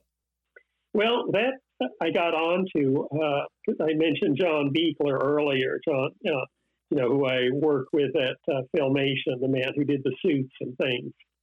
And uh, you know, by the time Troll came along, John had started to also direct some films. I'm not sure if Troll was his first, but I know he definitely directed more than that. But so that was going to be his project. He was going to was going to be produced uh, through a company owned by Charlie Band, and uh, you know who does a lot of like low budget you know fantasy movies. Um, but you know, John Buechler got in touch with me. I assume, you know, because you know, having worked together on Jason Star Command, you know, it's probably why he came to me. And uh, it turned out there was, uh, I don't know if it was obvious at the beginning or quite how it evolved, but ultimately it ended up there were two, you know, you know, not huge, but you know, stop, you know, stop motion sequences in the final film you know, and one, you know, the probably the most complicated one or the most involved was showing, you know, the whole room kind of, you know, like plants growing over the entire room, you know, because as the uh, trolls, it's like they're coming through some sort of a dimension or something, and it's like their forest starts growing in the apartment building, and uh, they they wanted to see Sonny Bono turn into a plant, and then the plant kind of burst into, uh, you know, these uh, vines and leaves and things. So that was the primary thing that I, you know, was brought on to do, and that was done. You know, our shots were done in a total miniature. Another one, again, the I was very specific on that show. I knew it was a small budget, and so I told them I definitely wanted uh, Jim Belohovek, who by that point, you know, it's like told you, you know, he was an assistant on the thing, but I'd worked with him on other shows by then, and he's proven to be very talented and very reliable. So I was very insistent that we get him on that show, and he did a wonderful job of uh, uh, creating uh, like Sonny Bono's apartment in miniature.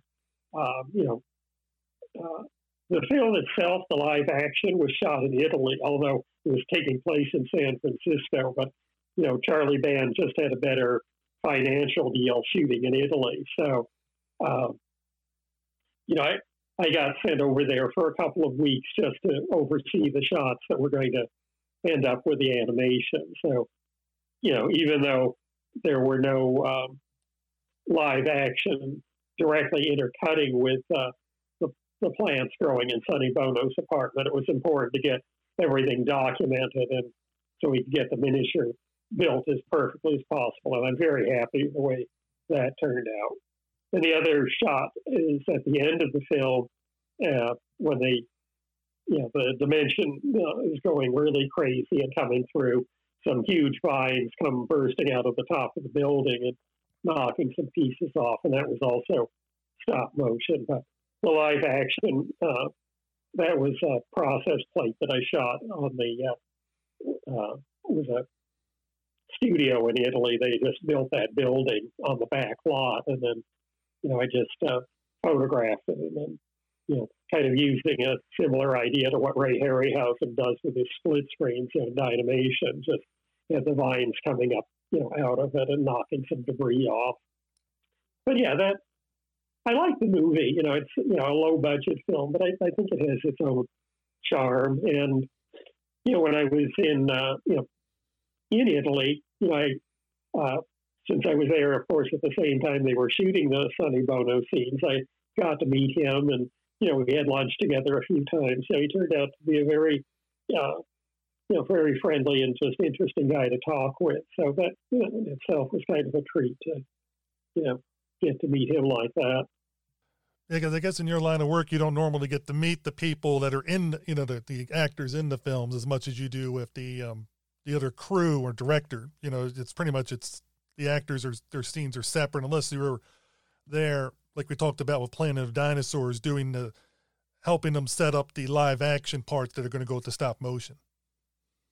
Yeah, I mean, I, I've often, you know, been on the set with, uh, you know, actors, but yeah, it, it varies from show to show, you know, like who's actually, uh, you know, giving direction to them. I mean, for the most part, uh, I mean, you know, some effects people, you know, actually direct their own unit, but um, usually I, I would tell the director what I needed and then just kind of watch and make sure he was doing that. I mean, uh, an example of that was, uh, you know, getting off this, this particular subject, but an example of, you know, working with a director like that was on uh, Gremlins 2, because we were doing the Bat Gremlin, uh, the sequence, especially on the city street where he's flying over these people. And uh, that was shot on the Warner Brothers back lot. And uh, so Joe Dante was directing, but you know, I, I was there and I, you know, just, you know, while I was kind of waiting to, uh, you know, do the shot, I uh, just made kind of a stand in for the bat gremlin. I, you know, cut the, you know, the wings out of cardboard and put it on a pole. And, uh, you know, Joe was delighted, you know, so he actually laid out the action for the scene, you know, going around, you know, with this pole and the bat wings on it. So, you know, he would do that, and uh, you know, that's how we got all the timing and stuff done, and uh, you know, choreographed the camera so it knew where to look, and the actors knew where to look. So, you know, by that time we were doing it a little more, you know, like you know Ray would have done it, you know, with uh, you know some very precise choreography. But you know, it was actually Joe himself who was, you know, they were kind of. Uh, uh, you know, he, he was kind of batting Dick Miller over the head with his bat wings. but yeah, they, they were all great. I mean, uh, Joe and the uh, director of photography on that show were very good to work with. You know, so, sometimes they, you know, you'll work on a show where the people don't really pay attention to you. It's oh yeah, yeah, we don't. You know. But uh, those guys, you know, made very sure that they got the information and were giving me what I needed. You know always really you know appreciated working you know with with those people. Well, the whole I mean, you'd think the director and the director of photography would want your stuff to look good because it's going into their film. It it it, it makes it makes logical sense that the end product is what everybody's trying to go for. But you know, I guess some people do look at it as, oh, they can fix it in post, or they can fix it this way, and oh, more and more. I mean, one of the things that I've run into on a few shows is you know, it's you know, it's especially common, or it was in the like 70s and 80s, uh, to underexpose the color negative. That you know gave kind of a desaturated look, and I think a lot of filmmakers thought that that was more realistic, sort of almost documentary-like, by you know by actually underexposing the color negative. But part of the problem with doing that when you're doing effects, especially when you're duplicating it as process projection you're already losing information when you uh, copy something, you know, with a with process projection. And if you're copying something that was underexposed to begin with, it's going to stand out that much more. And you know, I, I on a couple of shows, I, you know, I told the uh, director of photography, okay, for my shots, you know, give me normal exposure because I'm going to be copying these, and I'll, you know, add the, you know, this underexposed effect in when I do it. That way, I'm bringing all the information down together. But unfortunately, in more than one case, you know, the director of photography probably just thought, oh, he doesn't know what he's talking about. If I do it different, then I'll be in trouble. So, you know, I would end up getting negative back that was very hard to work with. So sometimes the, the director of photography would go in that direction. I mean, yeah. But, you know, there's not a lot you can do because, you know, you know, they're basically in charge of that part of the uh, show on the set. So you can tell them what you want, but you, know, you really can't make them do it unless, again, you're, you know, kind of depends really what your status is. I mean, there are some some effects artists, of course, you know, uh, you know, might kind of have that power, but you know, that varies from show to show. That's true, and and and, of course, it always comes down to also the director. If the director knows what you're trying to get and what they're trying to get, and understands the relationship that you're bringing up about underexposing things earlier, then they can override because they're overall they're, they're the head of the project. They can say, "Wait a minute, you know, it's supposed to be." I know where he's coming from. We need to actually do it that way because the end product is what we're looking for. But that, that that's if they're involved yeah. in the decision process on that part. Yeah, it, yeah. Sometimes it works. You know, I mean, ultimately, it it all kind of works out at the end. But you know, you know, some things could have been better, you know, if there'd been a little more cooperation. But, you know, that's just kind of the way it is. You know, you're one way or the other, you're often there on some kind of a committee. And sometimes it works out well, and other times, you know, somebody kind of takes something off in the direction they think is right, even though it may not ultimately be the best one, you know, for the end product. Now, one thing I want to bring up now is I want to be respectful of your time. How much? I didn't know how much longer we, you you have time wise for the interview because you know there's. Oh, I'm actually fine because I don't. I, you know, I don't really have anything to do today, so. Okay. Um, yeah. Don't necessarily include that in the interview. Oh no, I'll take this part out. I'm, I was just curious because I, you know, I, I, try to make sure. You know, I don't want to because you you've been in so many different things, and I'm going to start jumping soon, time wise. You know, over some stuff because to go over every credit, we'd be here for uh, six or seven hours, and now it just I can't imagine anybody wanting to listen through. Uh, except except no, people that are really into it, six or seven hours, they'd be like, "Wait a minute." yeah, I recently added up, you know, the, the stuff that I just that I have listed on the internet database, and it comes out to right around like a hundred things listed there. But you know, the the thing is that you know, as we've said, sometimes you know, especially when you see a list like that, you know, there's, you know, like on Dreamscape, I was on that for several months, you know, because, you know, uh, there was a lot of work to do on Disney's Dinosaur. I was on it for like about three years, but, uh, you know, I also have listed on there uh, uh, Magnum Force, you know, the Dirty Harry film.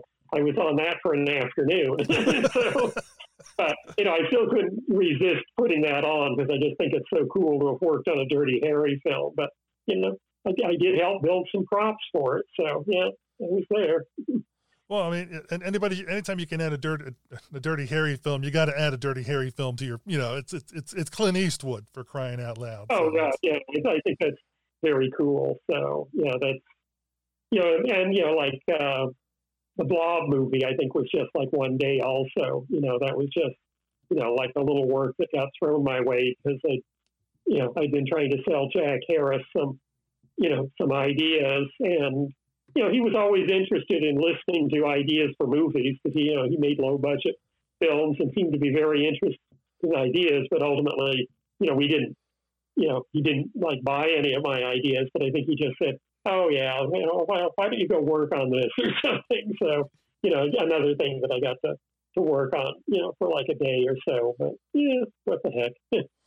All right, so we'll pick back up again then. Um, another thing you worked on that I've saw many times in my life, and I think a lot of listeners that follow horror films and follow Sam Raimi's career, Evil Dead Two. You were involved in the um, yeah. some of the photography effects. Yeah, that was that was a very you know good show to work on. Um, you know, that was also done, uh, or the work that I did on it was done through uh, Doug Beswick's facility. And then again, I like I said, I've worked a number of times with Doug Beswick. You know, he had his his own company, and he'd often get stop motion shows in that I'd be involved doing photography. And um, so, yeah, I, I know I got involved in that, you know, because of, of Doug. You know, he would have brought me on once he had the show.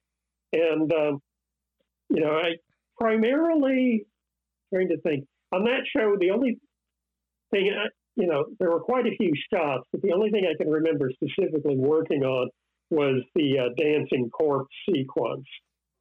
You know, so that that whole sequence, you know, was was ours. You know, uh, Doug animated it, and uh, I'd have to double check. Uh, I think that Yancey Calzada built the armature, and I I forget the name of the man who sculpted the corpse, but you know, basically they were all we were all people. You know, they were working for Doug. Um, I know that uh, you know at the at the time that they you know they did of course you know they wanted this dance. They you know Doug and I were involved with you know helping you know to, them to figure out the dance. What they did is uh, uh, Doug and myself. Uh, the producer, Robert Tapert. I think Sam Raimi was on the East Coast, and Robert Tapert was kind of handling the, the things that were being done on the West Coast. So, yeah, Robert Tapert was there, and uh, they hired, you know, a dancer and uh, I think also maybe a separate choreographer. But anyway, there was a small group of us, and you know, rented a little stage and uh, you know put up a grid, and then basically kind of came up with the dance as we were there. It just sort of, you know, evolved it as we, you know, we were doing it and then filmed it, you know, for reference so the editors would have something. And then what, you know, once that's cut together with the live action uh, person doing the dance, then, you know, Doug would animate it. But, you know, that way you know, okay, do they want a cl- close up? We filmed it at least from two different camera positions, you know, one full figure and then one closer up so the editor would have the ability to be able to cut back and forth and kind of get the feeling for the pacing and what we wanted to show. We wanted to make sure the editor, you know, could kind of create something and then, you know, we would follow up by giving them what, what they decide worked. So that was the first step. And uh, what I, the, the thing that I remember uh, the best about that show uh, is uh, well, I mean, frankly, I mean, I think everybody who has seen it uh, appreciates it because of its like dark humor. You know, it's it's really a, a comedy, but you know, it, it's a horror film, but a comedy at the same time. And uh, the funny thing is, though, I don't think Doug realized it, and I know I didn't realize they were going for that. You know, I, uh, you know, and what what I still look back back on was the day we were filming that reference footage. And uh, when we came up with the, uh, you know, that bit where the uh, woman's head rolls down her arm and she puts it back on her shoulder, sort of like, you know, a dancer taking the top hat and putting it back on. You know, I remember turning to Robert Tapert and going, you know, this might get a laugh. And then he just went, mm-hmm. but, you know, he, he wasn't telling us, you know, that that it was going for a laugh. But looking back, you know, we actually didn't even realize, you know, how funny it was going to be until, you know, we uh, went to the initial screening. I don't remember if it was like the first day of the release. I think it actually was. You know, I don't. I don't remember there was a crew screening, but I remember this like about partway through the film. I was there with Doug and some of the other people. We went. It is supposed to be funny. You know, we were all yeah. And looking back, I I really, you know, of course, I didn't discuss this with Tapert or Raimi, but it makes sense, you know, that you wouldn't tell the effects people that it's supposed to be funny because then there'd be a chance that we'd poke it up. You know, they want the monsters to be handled you know, still to be scary, but they want the humor to just kind of grow inherently out of the situation, which is what it did. You know, so I think that's really the reason that they didn't tell us. You know, otherwise, you know, you might kind of just do too much of a double take on the animation or something, you know, to make it a little bit hokey or cartoony. And uh, I think they, they went for exactly the right approach. Yeah, I think sometimes with horror comedies, the ones that work best for me are the ones where the actors are playing it straight, the effects are straight, and the situation is what brings all the Yeah. humor in it. Because if you tell people it's a flat out comedy, sometimes people overact, or in your case, you might over, you know, do do, do things with the effects Yeah. that take people out of the picture. Well, I think one of the best examples, at least a film that I love dearly, is uh, Abbott and Costello meet Frankenstein, and you know the humor all comes out of Abbott and Costello. Yet the monsters, you know, are treated with great respect and dignity. You know, it's actually one of Bela Lugosi's best performances, and yet, and you know, he does say things that are humorous, but it's also it's usually just because there's you know a bit of irony or something in what he says. He you know, he never just goes out looking silly. And, uh, you know, I, those are the films that for me work the best, you know, where you treat the monsters with the proper respect and, uh, yeah, don't let the humor grow out of the situation.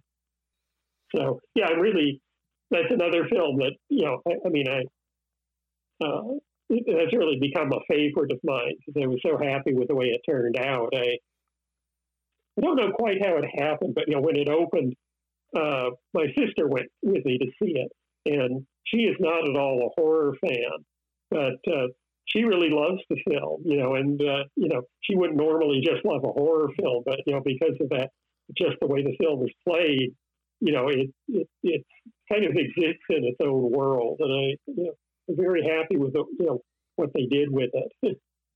Oh, I'm happy with it too. And I remember seeing it because it's totally different than Evil Dead, the, the, the one it's based on, because that one was played totally straight.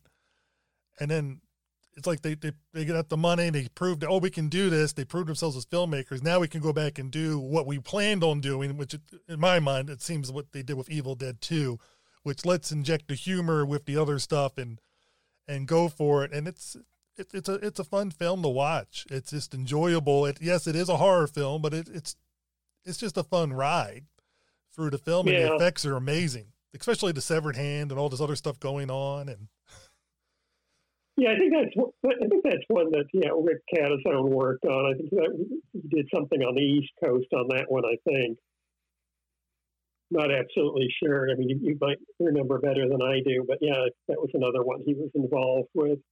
he was involved with, and I think he was involved with the hand. Uh, as, as to what parts Yeah. he did, I'll find out when I talk with him in more Yeah. detail. And, and and for listeners, and now you got now if you want to get the second part, you got to listen to Rick's interview, and then you can get the whole story of Yeah, the whole story of it. But yeah, and uh, well, I think I, yeah, yeah, oh, yeah, I think I did mention that uh, Jim Belohovek built the miniatures on that. But even on that, we we had fun kind of experimenting, you know, because we uh, as Jim was starting to uh, come up, you know, design the miniature because there's like a, a view where you're kind of looking down on the valley and you see the house and then the kind of the hill going down and another hill rising up beyond it. And Jim was uh, designing it, and I, I remember suggesting to him, uh, you know, it's like, you know, if uh, you built this in kind of a forced perspective, we're only seeing it from the one angle, you would probably save a lot of space. And then, you know, he liked that idea. And so that shot, I mean, it was simple, but I mean, you just basically, you know, the trees are diminishing and stuff. So adding more to the depth. And then, then even, even the house was built in a slight perspective so that it, it was sort of diminishing in the, in the correct perspective to kind of go off there. And that way we could, you know, it wasn't, it wasn't an entirely tiny set, but if we built it, you know, like one to one, it would have been just huge. So we just kind of figured out a way to save a little time and space by, you know, forcing the perspective since we could get away with it there. and that's what I love about films is- the is the um, the fantasy, the elements that people can take it and just make that, as you said, a magician earlier. uh, To me, a lot of great filmmakers are magicians where they can just take you to this world and you get to enjoy it and just and just be amazed how they're able to pull it off. Sometimes you know the trick, but just because you know the trick doesn't mean you can't enjoy a trick being pulled off well. Yeah, I mean, there's sometimes, you know, some of my favorite shots that I worked on. You know, there's, a, you know, a, a few where, you know, you know, yeah, it's a special effect, but sometimes, yeah, we did something where it just totally, you know, fools the eye. You know, like maybe, you know, another thing like maybe just simplifying the background. There was a case, for instance, in uh, um, Beetlejuice where it was like a very close insert on. I think maybe the hand was shriveling or something, and uh, that was the main thing. But you know, be on the hand was supposed to be this kind of statue garden. The statues would later come to life and come up, and uh, so we were trying to figure. You know, we were just basically, you know, they set us over a hand and you know, and uh, some sort of a compressor that would suck the air out of it. So we had this rubber hand that would shrink. And they said, okay, come up with something and make it work. And, you know, we kind of looked at it and we looked at the shots that it was cutting to. And we realized that, uh, you know, we're in so close on the, the severed hand that these, you know, kind of metal statues in the background are only going to, you know, give us like the slightest suggestion of shape because they're going to be out of focus. They're going to be, you know, just kind of highlights and stuff. So what we ended up doing is, uh, you know, just cutting out curved shapes, you know, kind of putting those up on a, you know, on a, a very, you know, flat black background and, and then lighting those bright and then throwing them way out of focus. So it just looks like, you know, highlights on these metal statues. But really all you're seeing is, uh, you know, cut out pieces of paper, you know. But I enjoy things like that because, I mean, it wasn't really the effect. You know, we're selling the, sh- the shriveling hand, but it's like, well, no, we, you know, how much are you actually going to see? You know, that, to me, that's, you know, it's kind of like in a way we were talking about what Ray does. You know, he, you know, different things, but you know, he knows what the audience is going to be looking at, where to put his attention and everything. Uh, one person, you know, who amazes me, who really knew how to do that, was uh, Albert Whitlock, you know, the great matte artist.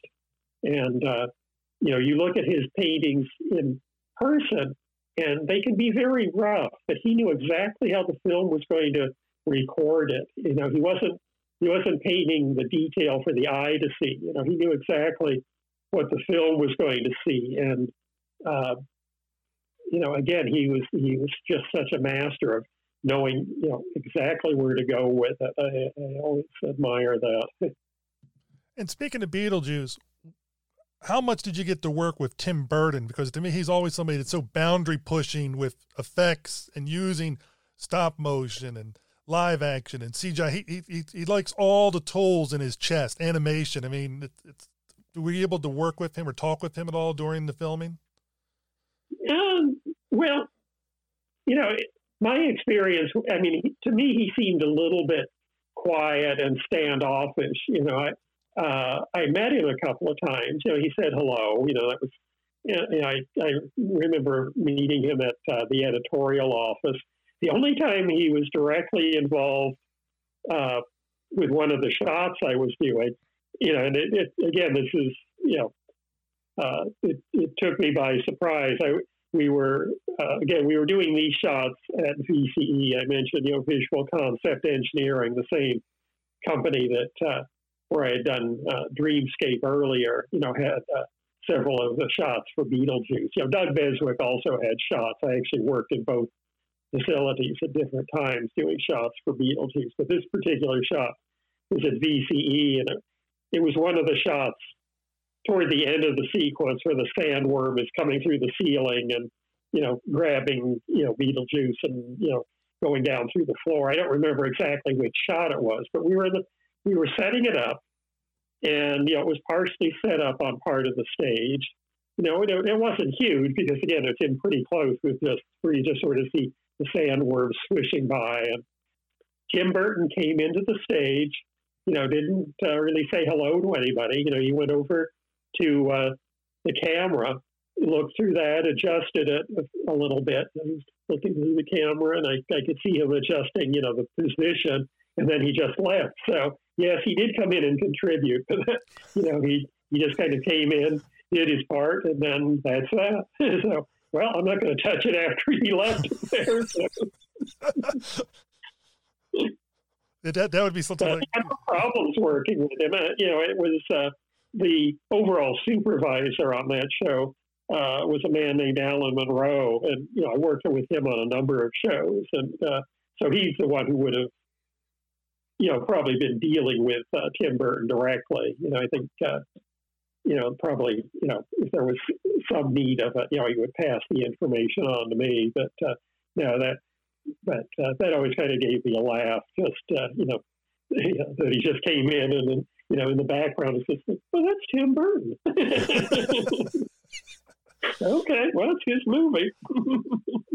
if that's the way he wants it, that's the way it's going to be. You know, it's, it's I'm, oh, you bet.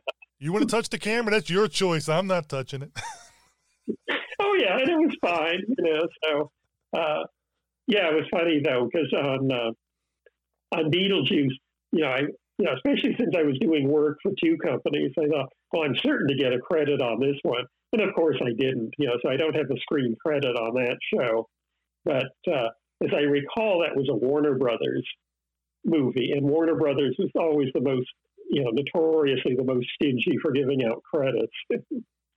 so uh, wasn't a big surprise. You know, that's just kind of the way it is. Unless you have something in your contract up front, you know, you're kind of at the studio's mercy. I can imagine. And of course, I remember as you do when you see the older films and you'll see this this credit list and it's done within one page worth, you know, one screenshot. You can see all the credits, including the actors. And nowadays you get done watching a Marvel superhero movie and it could take yeah. 12 minutes before all the credits have rolled through. yeah. Yeah, I mean, I still, I mean, I enjoy getting a credit, but you know, after a while, it didn't really make that much difference. I mean, I, I, you know, I got it. I got to just making sure everything was on the internet database more, so I don't forget. you know, it's kind of a nice reference, you know, to uh, be able to look there and go, "Oh yeah, that that was the year I worked on this." oh yeah, and, and like I said, for listeners, you have to look at his, his IMDb pictures. We're only call, covering a small part. It, it's extensive. We're hitting like some of the greatest hits of, of movies that you might have only had a small part in, but I mean, some of them you had a major part in, in the effects. But all of them are ones people know just by name. I mean, when you're talking about uh, you know, Beetlejuice, Evil Dead 2, and Creepshow, The Thing, Ghostbusters. I mean, these are films the vast majority of people are going to know going in, you know, you know, from my age or around my age, as I'm in my 50s you know, or younger. So even my son, he's very familiar with Ghostbusters, and my daughter is, and that kind of stuff. So they're big fans of those films, and it's just amazing how the work just when you do something right, it just clicks on forever. Well, it was fun. You know, I feel very fortunate to have been involved with so many shows that are, you know, remembered. You know, because you know those those were those were generally you know fun shows to work on. I you know I could only probably name a couple of movies that you know you know was diff, you know were difficult or you know you know I in fact you know only I won't even I won't name it, but there was only one movie out of all of those where you know, the people on production gave me such a, you know, a hard time. For the most part, the people you work with are, you know, they're doing the best they can. You know, they, you don't maybe not don't get everything you need. Like I say, sometimes, you know, the exposure of the negative wasn't where I wanted it. But you know, generally, uh, uh, you know, you you got what you needed. So, and uh, the people would be, you know, as cooperative as they could. And sometimes, you know, like I said, work, working with Joe Dante, you know, it was great. You know, that was, you know, uh, one of kind of the, the uh, best experiences because, yeah, he, he was really into the whole thing and, and uh, you know, being kind of a fan of those movies himself, it was, you know, we could kind of talk in like a movie nerd shorthand and, uh, you know, you know, he'd immediately get it. Now, you also were involved in the gate and the gate two, the trespassers. I don't know if I was involved in two. I was. I did work on the first one, and that was another one again with uh, Randy Cook. You know, there's you know a whole series of shows that I worked on uh, with Randy, and that was also you know his show. he brought me on to photograph a few things. I don't even think I was involved, you know, photographing much or if any of the stop motion. It was mostly there were a few, uh, you know, high speed shots or things that I I worked on. The, the one show, the one shot I can specifically remember from the Gate that I worked on is there's a scene where you're looking straight down on the floor. It's very wide, and the boy runs out, and part of the floor drops away, and then he runs over here, and the floor drops away, and um, so uh, what that was was a you know they filmed him, of course, on a on a stage, and you know had all the kind of the timing, but then they uh, matted him into a miniature. Then the, the main thing there actually, you know, wasn't even my photography. It was the, the miniature. Uh, again, I'd have to look up the last name, but a man named Fumi. Uh, you know, he was working with Randy. He built this incredibly beautiful miniature.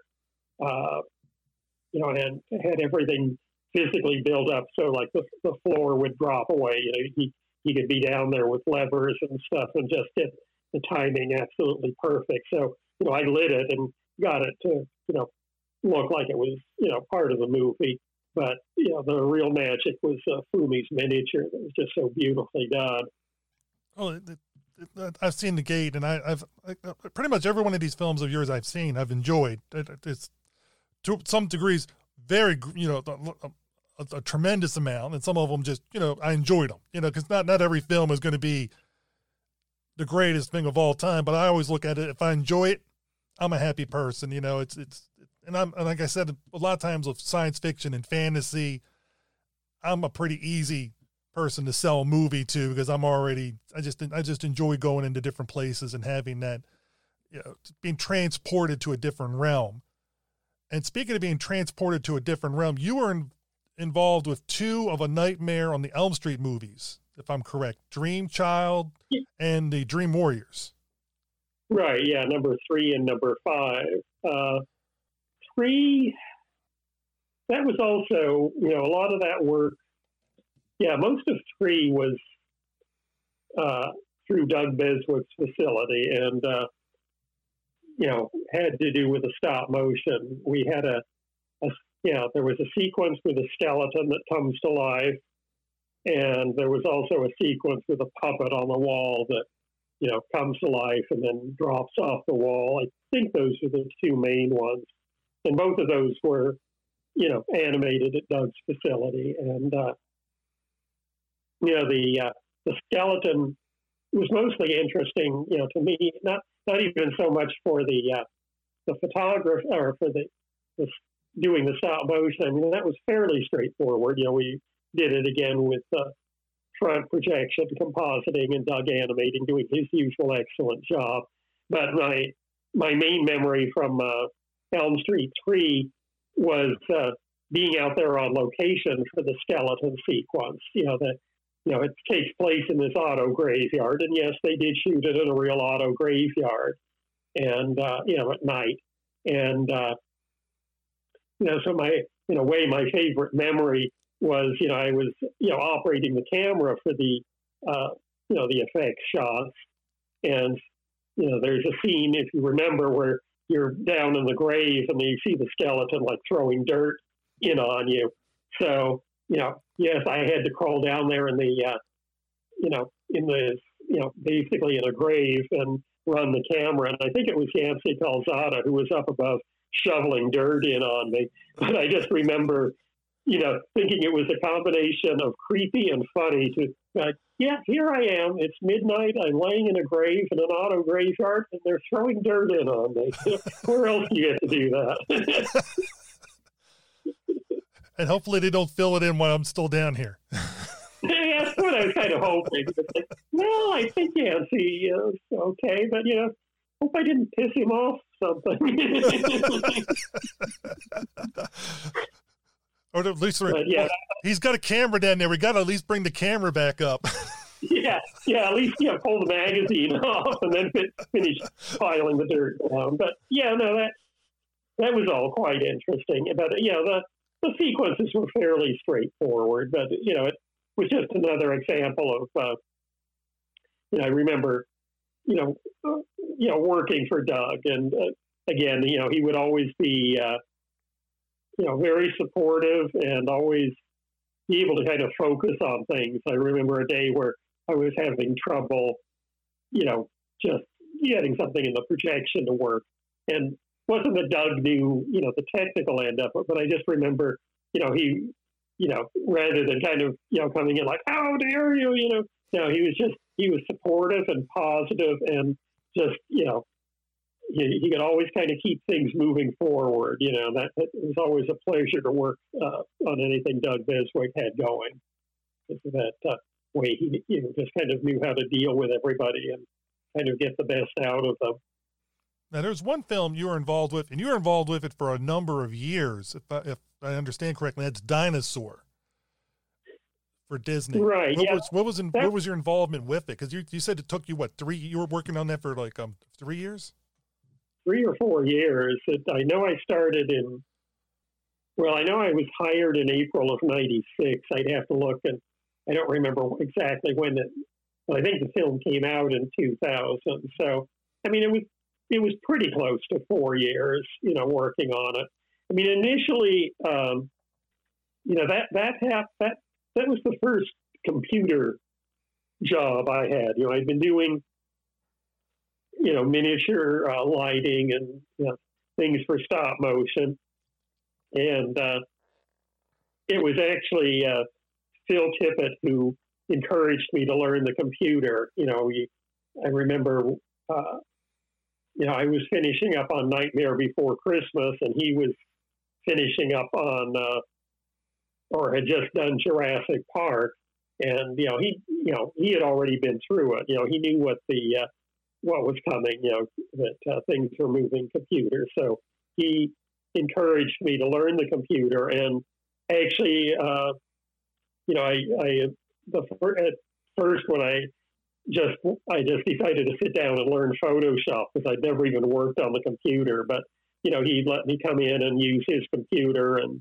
you know, just basically I went through the whole Photoshop tutorial book. That was my first thing, just to kind of even learn how to use it. Like, can I even do this? Well, I did that, and it worked out okay. So then I got a computer at home and decided to keep learning. You know, that okay, I'll just keep doing this and learn you know, I didn't know quite where it was going to go, but I started out by just thinking, well, you know, I, um, you know, what the computer kind of reminded me of is like uh, being able to do at that point was being able to do the equivalent of matte paintings that you could create things in miniature and blend it, you know, and various things. You know, so I learned that in Photoshop. So, uh, you know, I got a a 3D program and a compositing program and things, you know, very simple things to have at home, and just started doing uh, things on my own. And uh, I did a few, uh, you know, I, I, would do, you know, again, kind of like the idea of uh, a matte painting where I would take a background and then create something that was CG, you know, and add into it like a castle or something.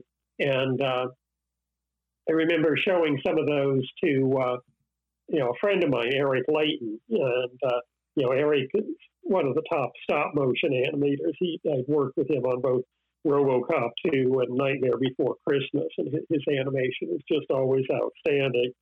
And uh, you know, I knew he was kind of moving, you know, into you know kind of the computer side of things. So I showed him a few of the things I did, and uh, you know, uh, gave him, you know, some copies, which, you know, he turns out he was working at uh, Disney, you know, and it actually was very early on, uh, you know, the beginning of Dinosaur. And, uh, you know, so he took some of the things that I had printed out of projects I just did at home and uh, put them up at, you know, in his office at work. And it was there that other people on Dinosaur saw it. And so, you know, definitely Eric putting the stuff up, you know, was you know, kind of the getting in the door. But, you know, it, they actually saw those things and said, no, you know, I think we need somebody to start doing some computer art. How about that guy that Eric knows?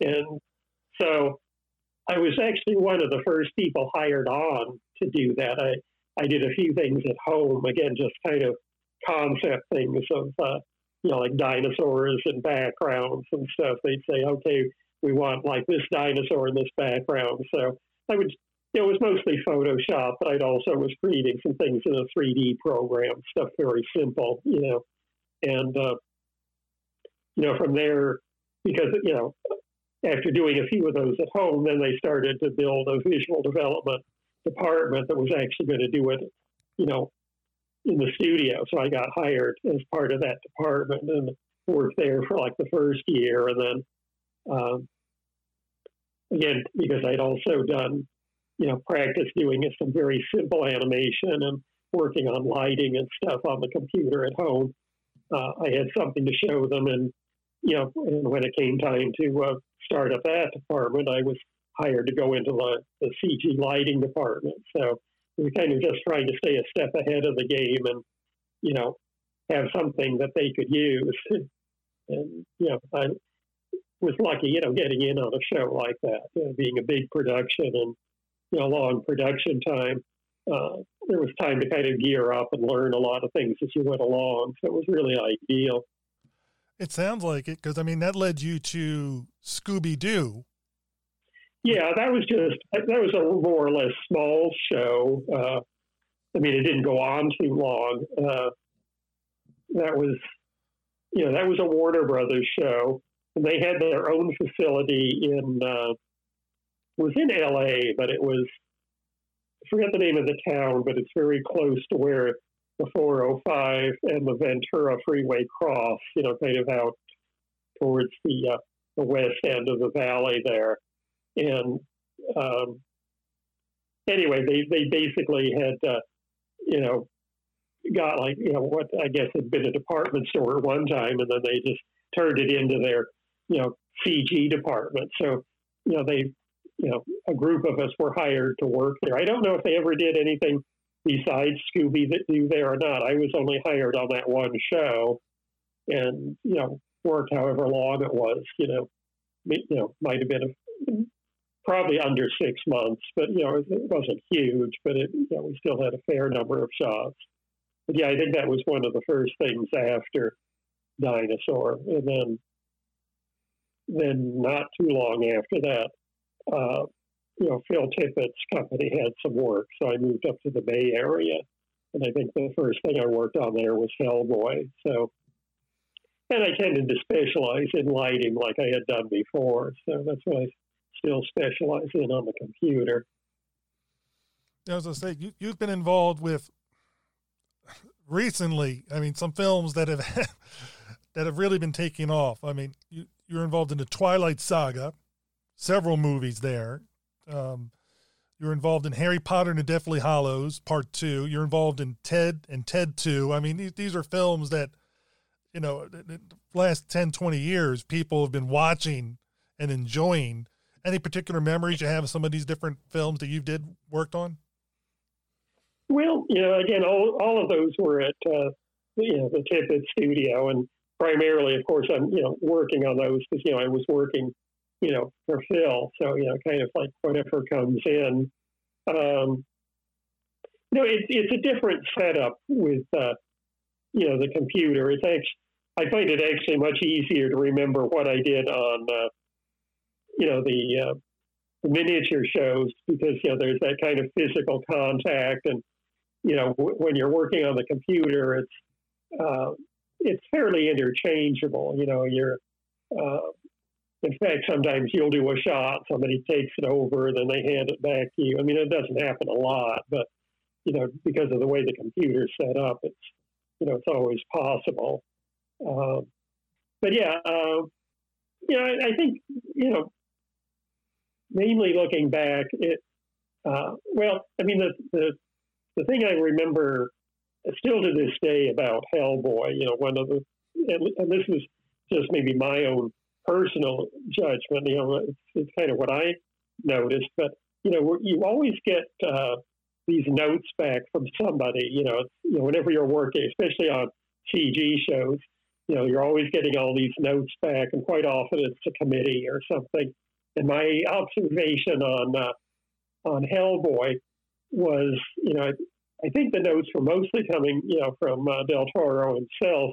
And I remember at least thinking myself that, you know, in this case, the notes all made sense and they were all leading someplace. So that's more, you know, I'm attributing that to Del Toro having an artistic sense and knowing where he was going. But again, that was just my personal observation.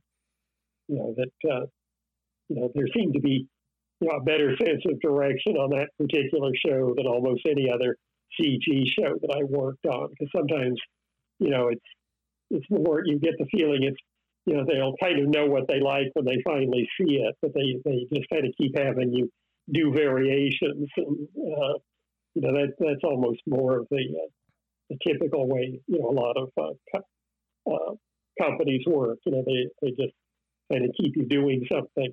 You know it's not not from the Tippett side because of course you know anybody any place you're working would like you to finish it up. You know, but it's kind of like the, just the, what the producers do. You know, I, I remember hearing back.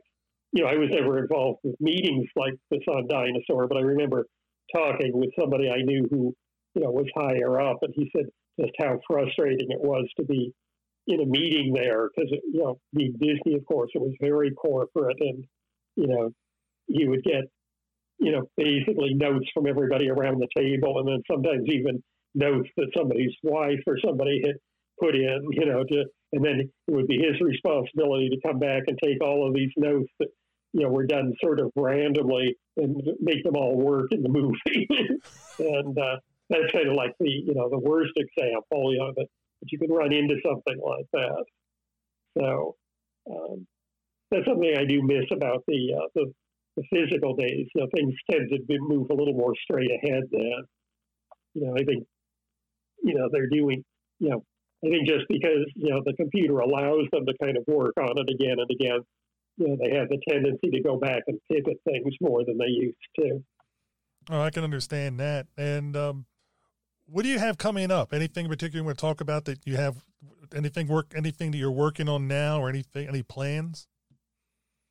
Not really. I mean, um, you know, th- things slowed down a lot. You know, with uh, you know the COVID thing, and you know, I was having, you know, I was having trouble kind of working at home, you know, because my computer setup here isn't, uh, you know, really wasn't up to kind of, you know, getting the images and stuff that I needed. So uh, I haven't really been doing much, you know, since the COVID, uh, you know, pandemic has struck. Now, I think that, you know, from what I hear, work is picking up. I don't know what it is or specifically, you know, what they're doing, but there does seem to be a lot of work, you know, uh, people are talking about. So I think there's a good possibility of going on to something, but I don't know what it would be. No, the one thing I have to ask you, and listeners, I know this is an audio podcast, and I'm I'm doing a Zoom call with Jim, and over his left shoulder this whole time I've been looking at this armature, you know, that that's over there. What is that of? Oh yeah. And listeners, if, if, Jim, if you'd be able to, I don't know, that, like if you could take a picture of it and send it to me, then when I put this thing out, people will actually be able to see what what we're talking about. Oh, okay. Yeah, I'll see if I can. I think I do have a picture somewhere. Well, that that's a uh, that's an armature that I I got primarily, you know, because I wanted it as a showpiece. Uh, you know, I I think some of your listeners, the people who are really into the stop motion, will know who Tom St. Amand is. You know, he's uh, you know been involved with. I mean, he he does stop motion, and but he's perhaps best known as probably one of the very best uh, armature makers ever. And uh, you know, there was a you know, and he quite often you know works on armatures just kind of for the fun of it, or he did. You know, I think he's uh, uh, living in a different area now, so I don't really see him. But when he was, you know, in the same area, you know, near the Tippett shop, he would come in and often be working on an armature there, just kind of for his own amusement. And uh, so, I, you know, he was working on, uh, you know, this dinosaur armature, and it was what it is is it, it's the same uh, blueprint that he had used for the kind of animatron or the animatic test art uh, dinosaurs that uh, they they animated in Jurassic Park. So you know before they did the CG, they actually animated you know kind of uh, shots. You know they did it with stop motion, but but giving you know getting the kind of the basic animation figured out. Anyway, this is from the same uh, same blueprint, so it's it wasn't used on Jurassic Park, but it's basically a Jurassic Park style armature. And I, I just loved when I saw him working on it. I loved the design so much that I just wanted it there as an art piece. You know, so I even you know when I got it from him, I even had him sign the base of it. So I just love seeing the thing because you know he he takes you know the, just the technology of art of armature making and just turns it into a fine art. They're just so beautiful. It is beautiful, and, and, like listeners, for the last couple hours, I've been able to. I'm, I'm looking at Jim, and and right, and like right over his shoulder is the armature, and you just can't help be drawn to it. And it's just, it's like, yeah, yeah, it's one of the few things. You know, you know, I, I've sold a few of the props and stuff, you know, from shows that I worked on. You know, just you know, because I had things sitting in boxes and stuff. But yeah, this is one that I like having out. I I actually enjoy seeing this too. So, yeah, something like holding on to. Oh, I can I can definitely see why. Uh, it's it's it's it's beautiful. It's it's uh, it's, it's it's something I think anybody that loves stop motion, it's it's an armature they would want or something similar to. You know, depending on what they're obviously we know your love of dinosaurs. Somebody might like a a King Kong replica armature or something, you know, along those lines, or pick pick any Ray Harryhausen creature, and you can almost do oh, no wrong. yeah, his armatures. I mean, they were always very workable, but you know, like everything, when you see his armatures, they're generally pretty simple. you know, as armatures go. You know, but that that's just the way he always worked. Was kind of the most direct way to get things done. And and I'm not going to say anything like whatever works, sometimes the most simplest approach is the best approach. And sometimes people try to overcomplicate things. But whichever works for that particular creator or artist, you know, they have to find what works best for them and then make that work. And you obviously did with the the lighting and the photography and then adapting as times changed into the CGI world, to, you know, to keep things well, moving. I always have to remind myself because even when you're lighting, there's the tendency to want to overdo things, and you, you know, because you're, especially you know, if you're lighting a miniature or even more so lighting something with CG, you can always keep adding lights. And but part of the secret is keeping it as simple as you can. You know, the the more you, you know, you might think that you're making something more beautiful, but at a certain point, you know, it kind of starts to clutter it up. So, you know, the the secret is really knowing how far to take it.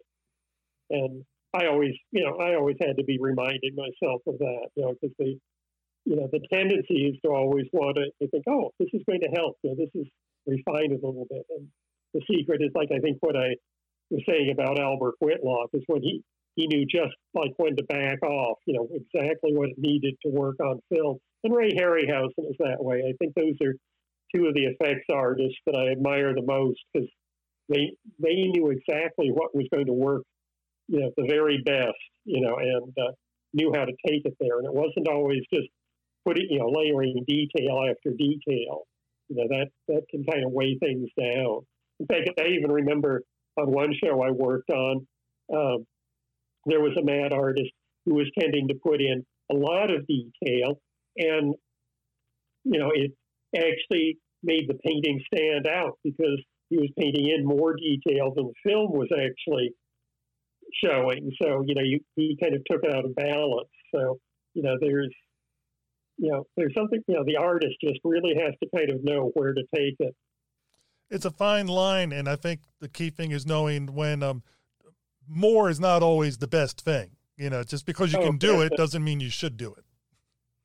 Oh, uh, yeah, that's, that's very true. Yeah, that's, that's something that, uh, you know, occurs to me, and I've said to people, yeah, just because you can do it doesn't mean it should be done.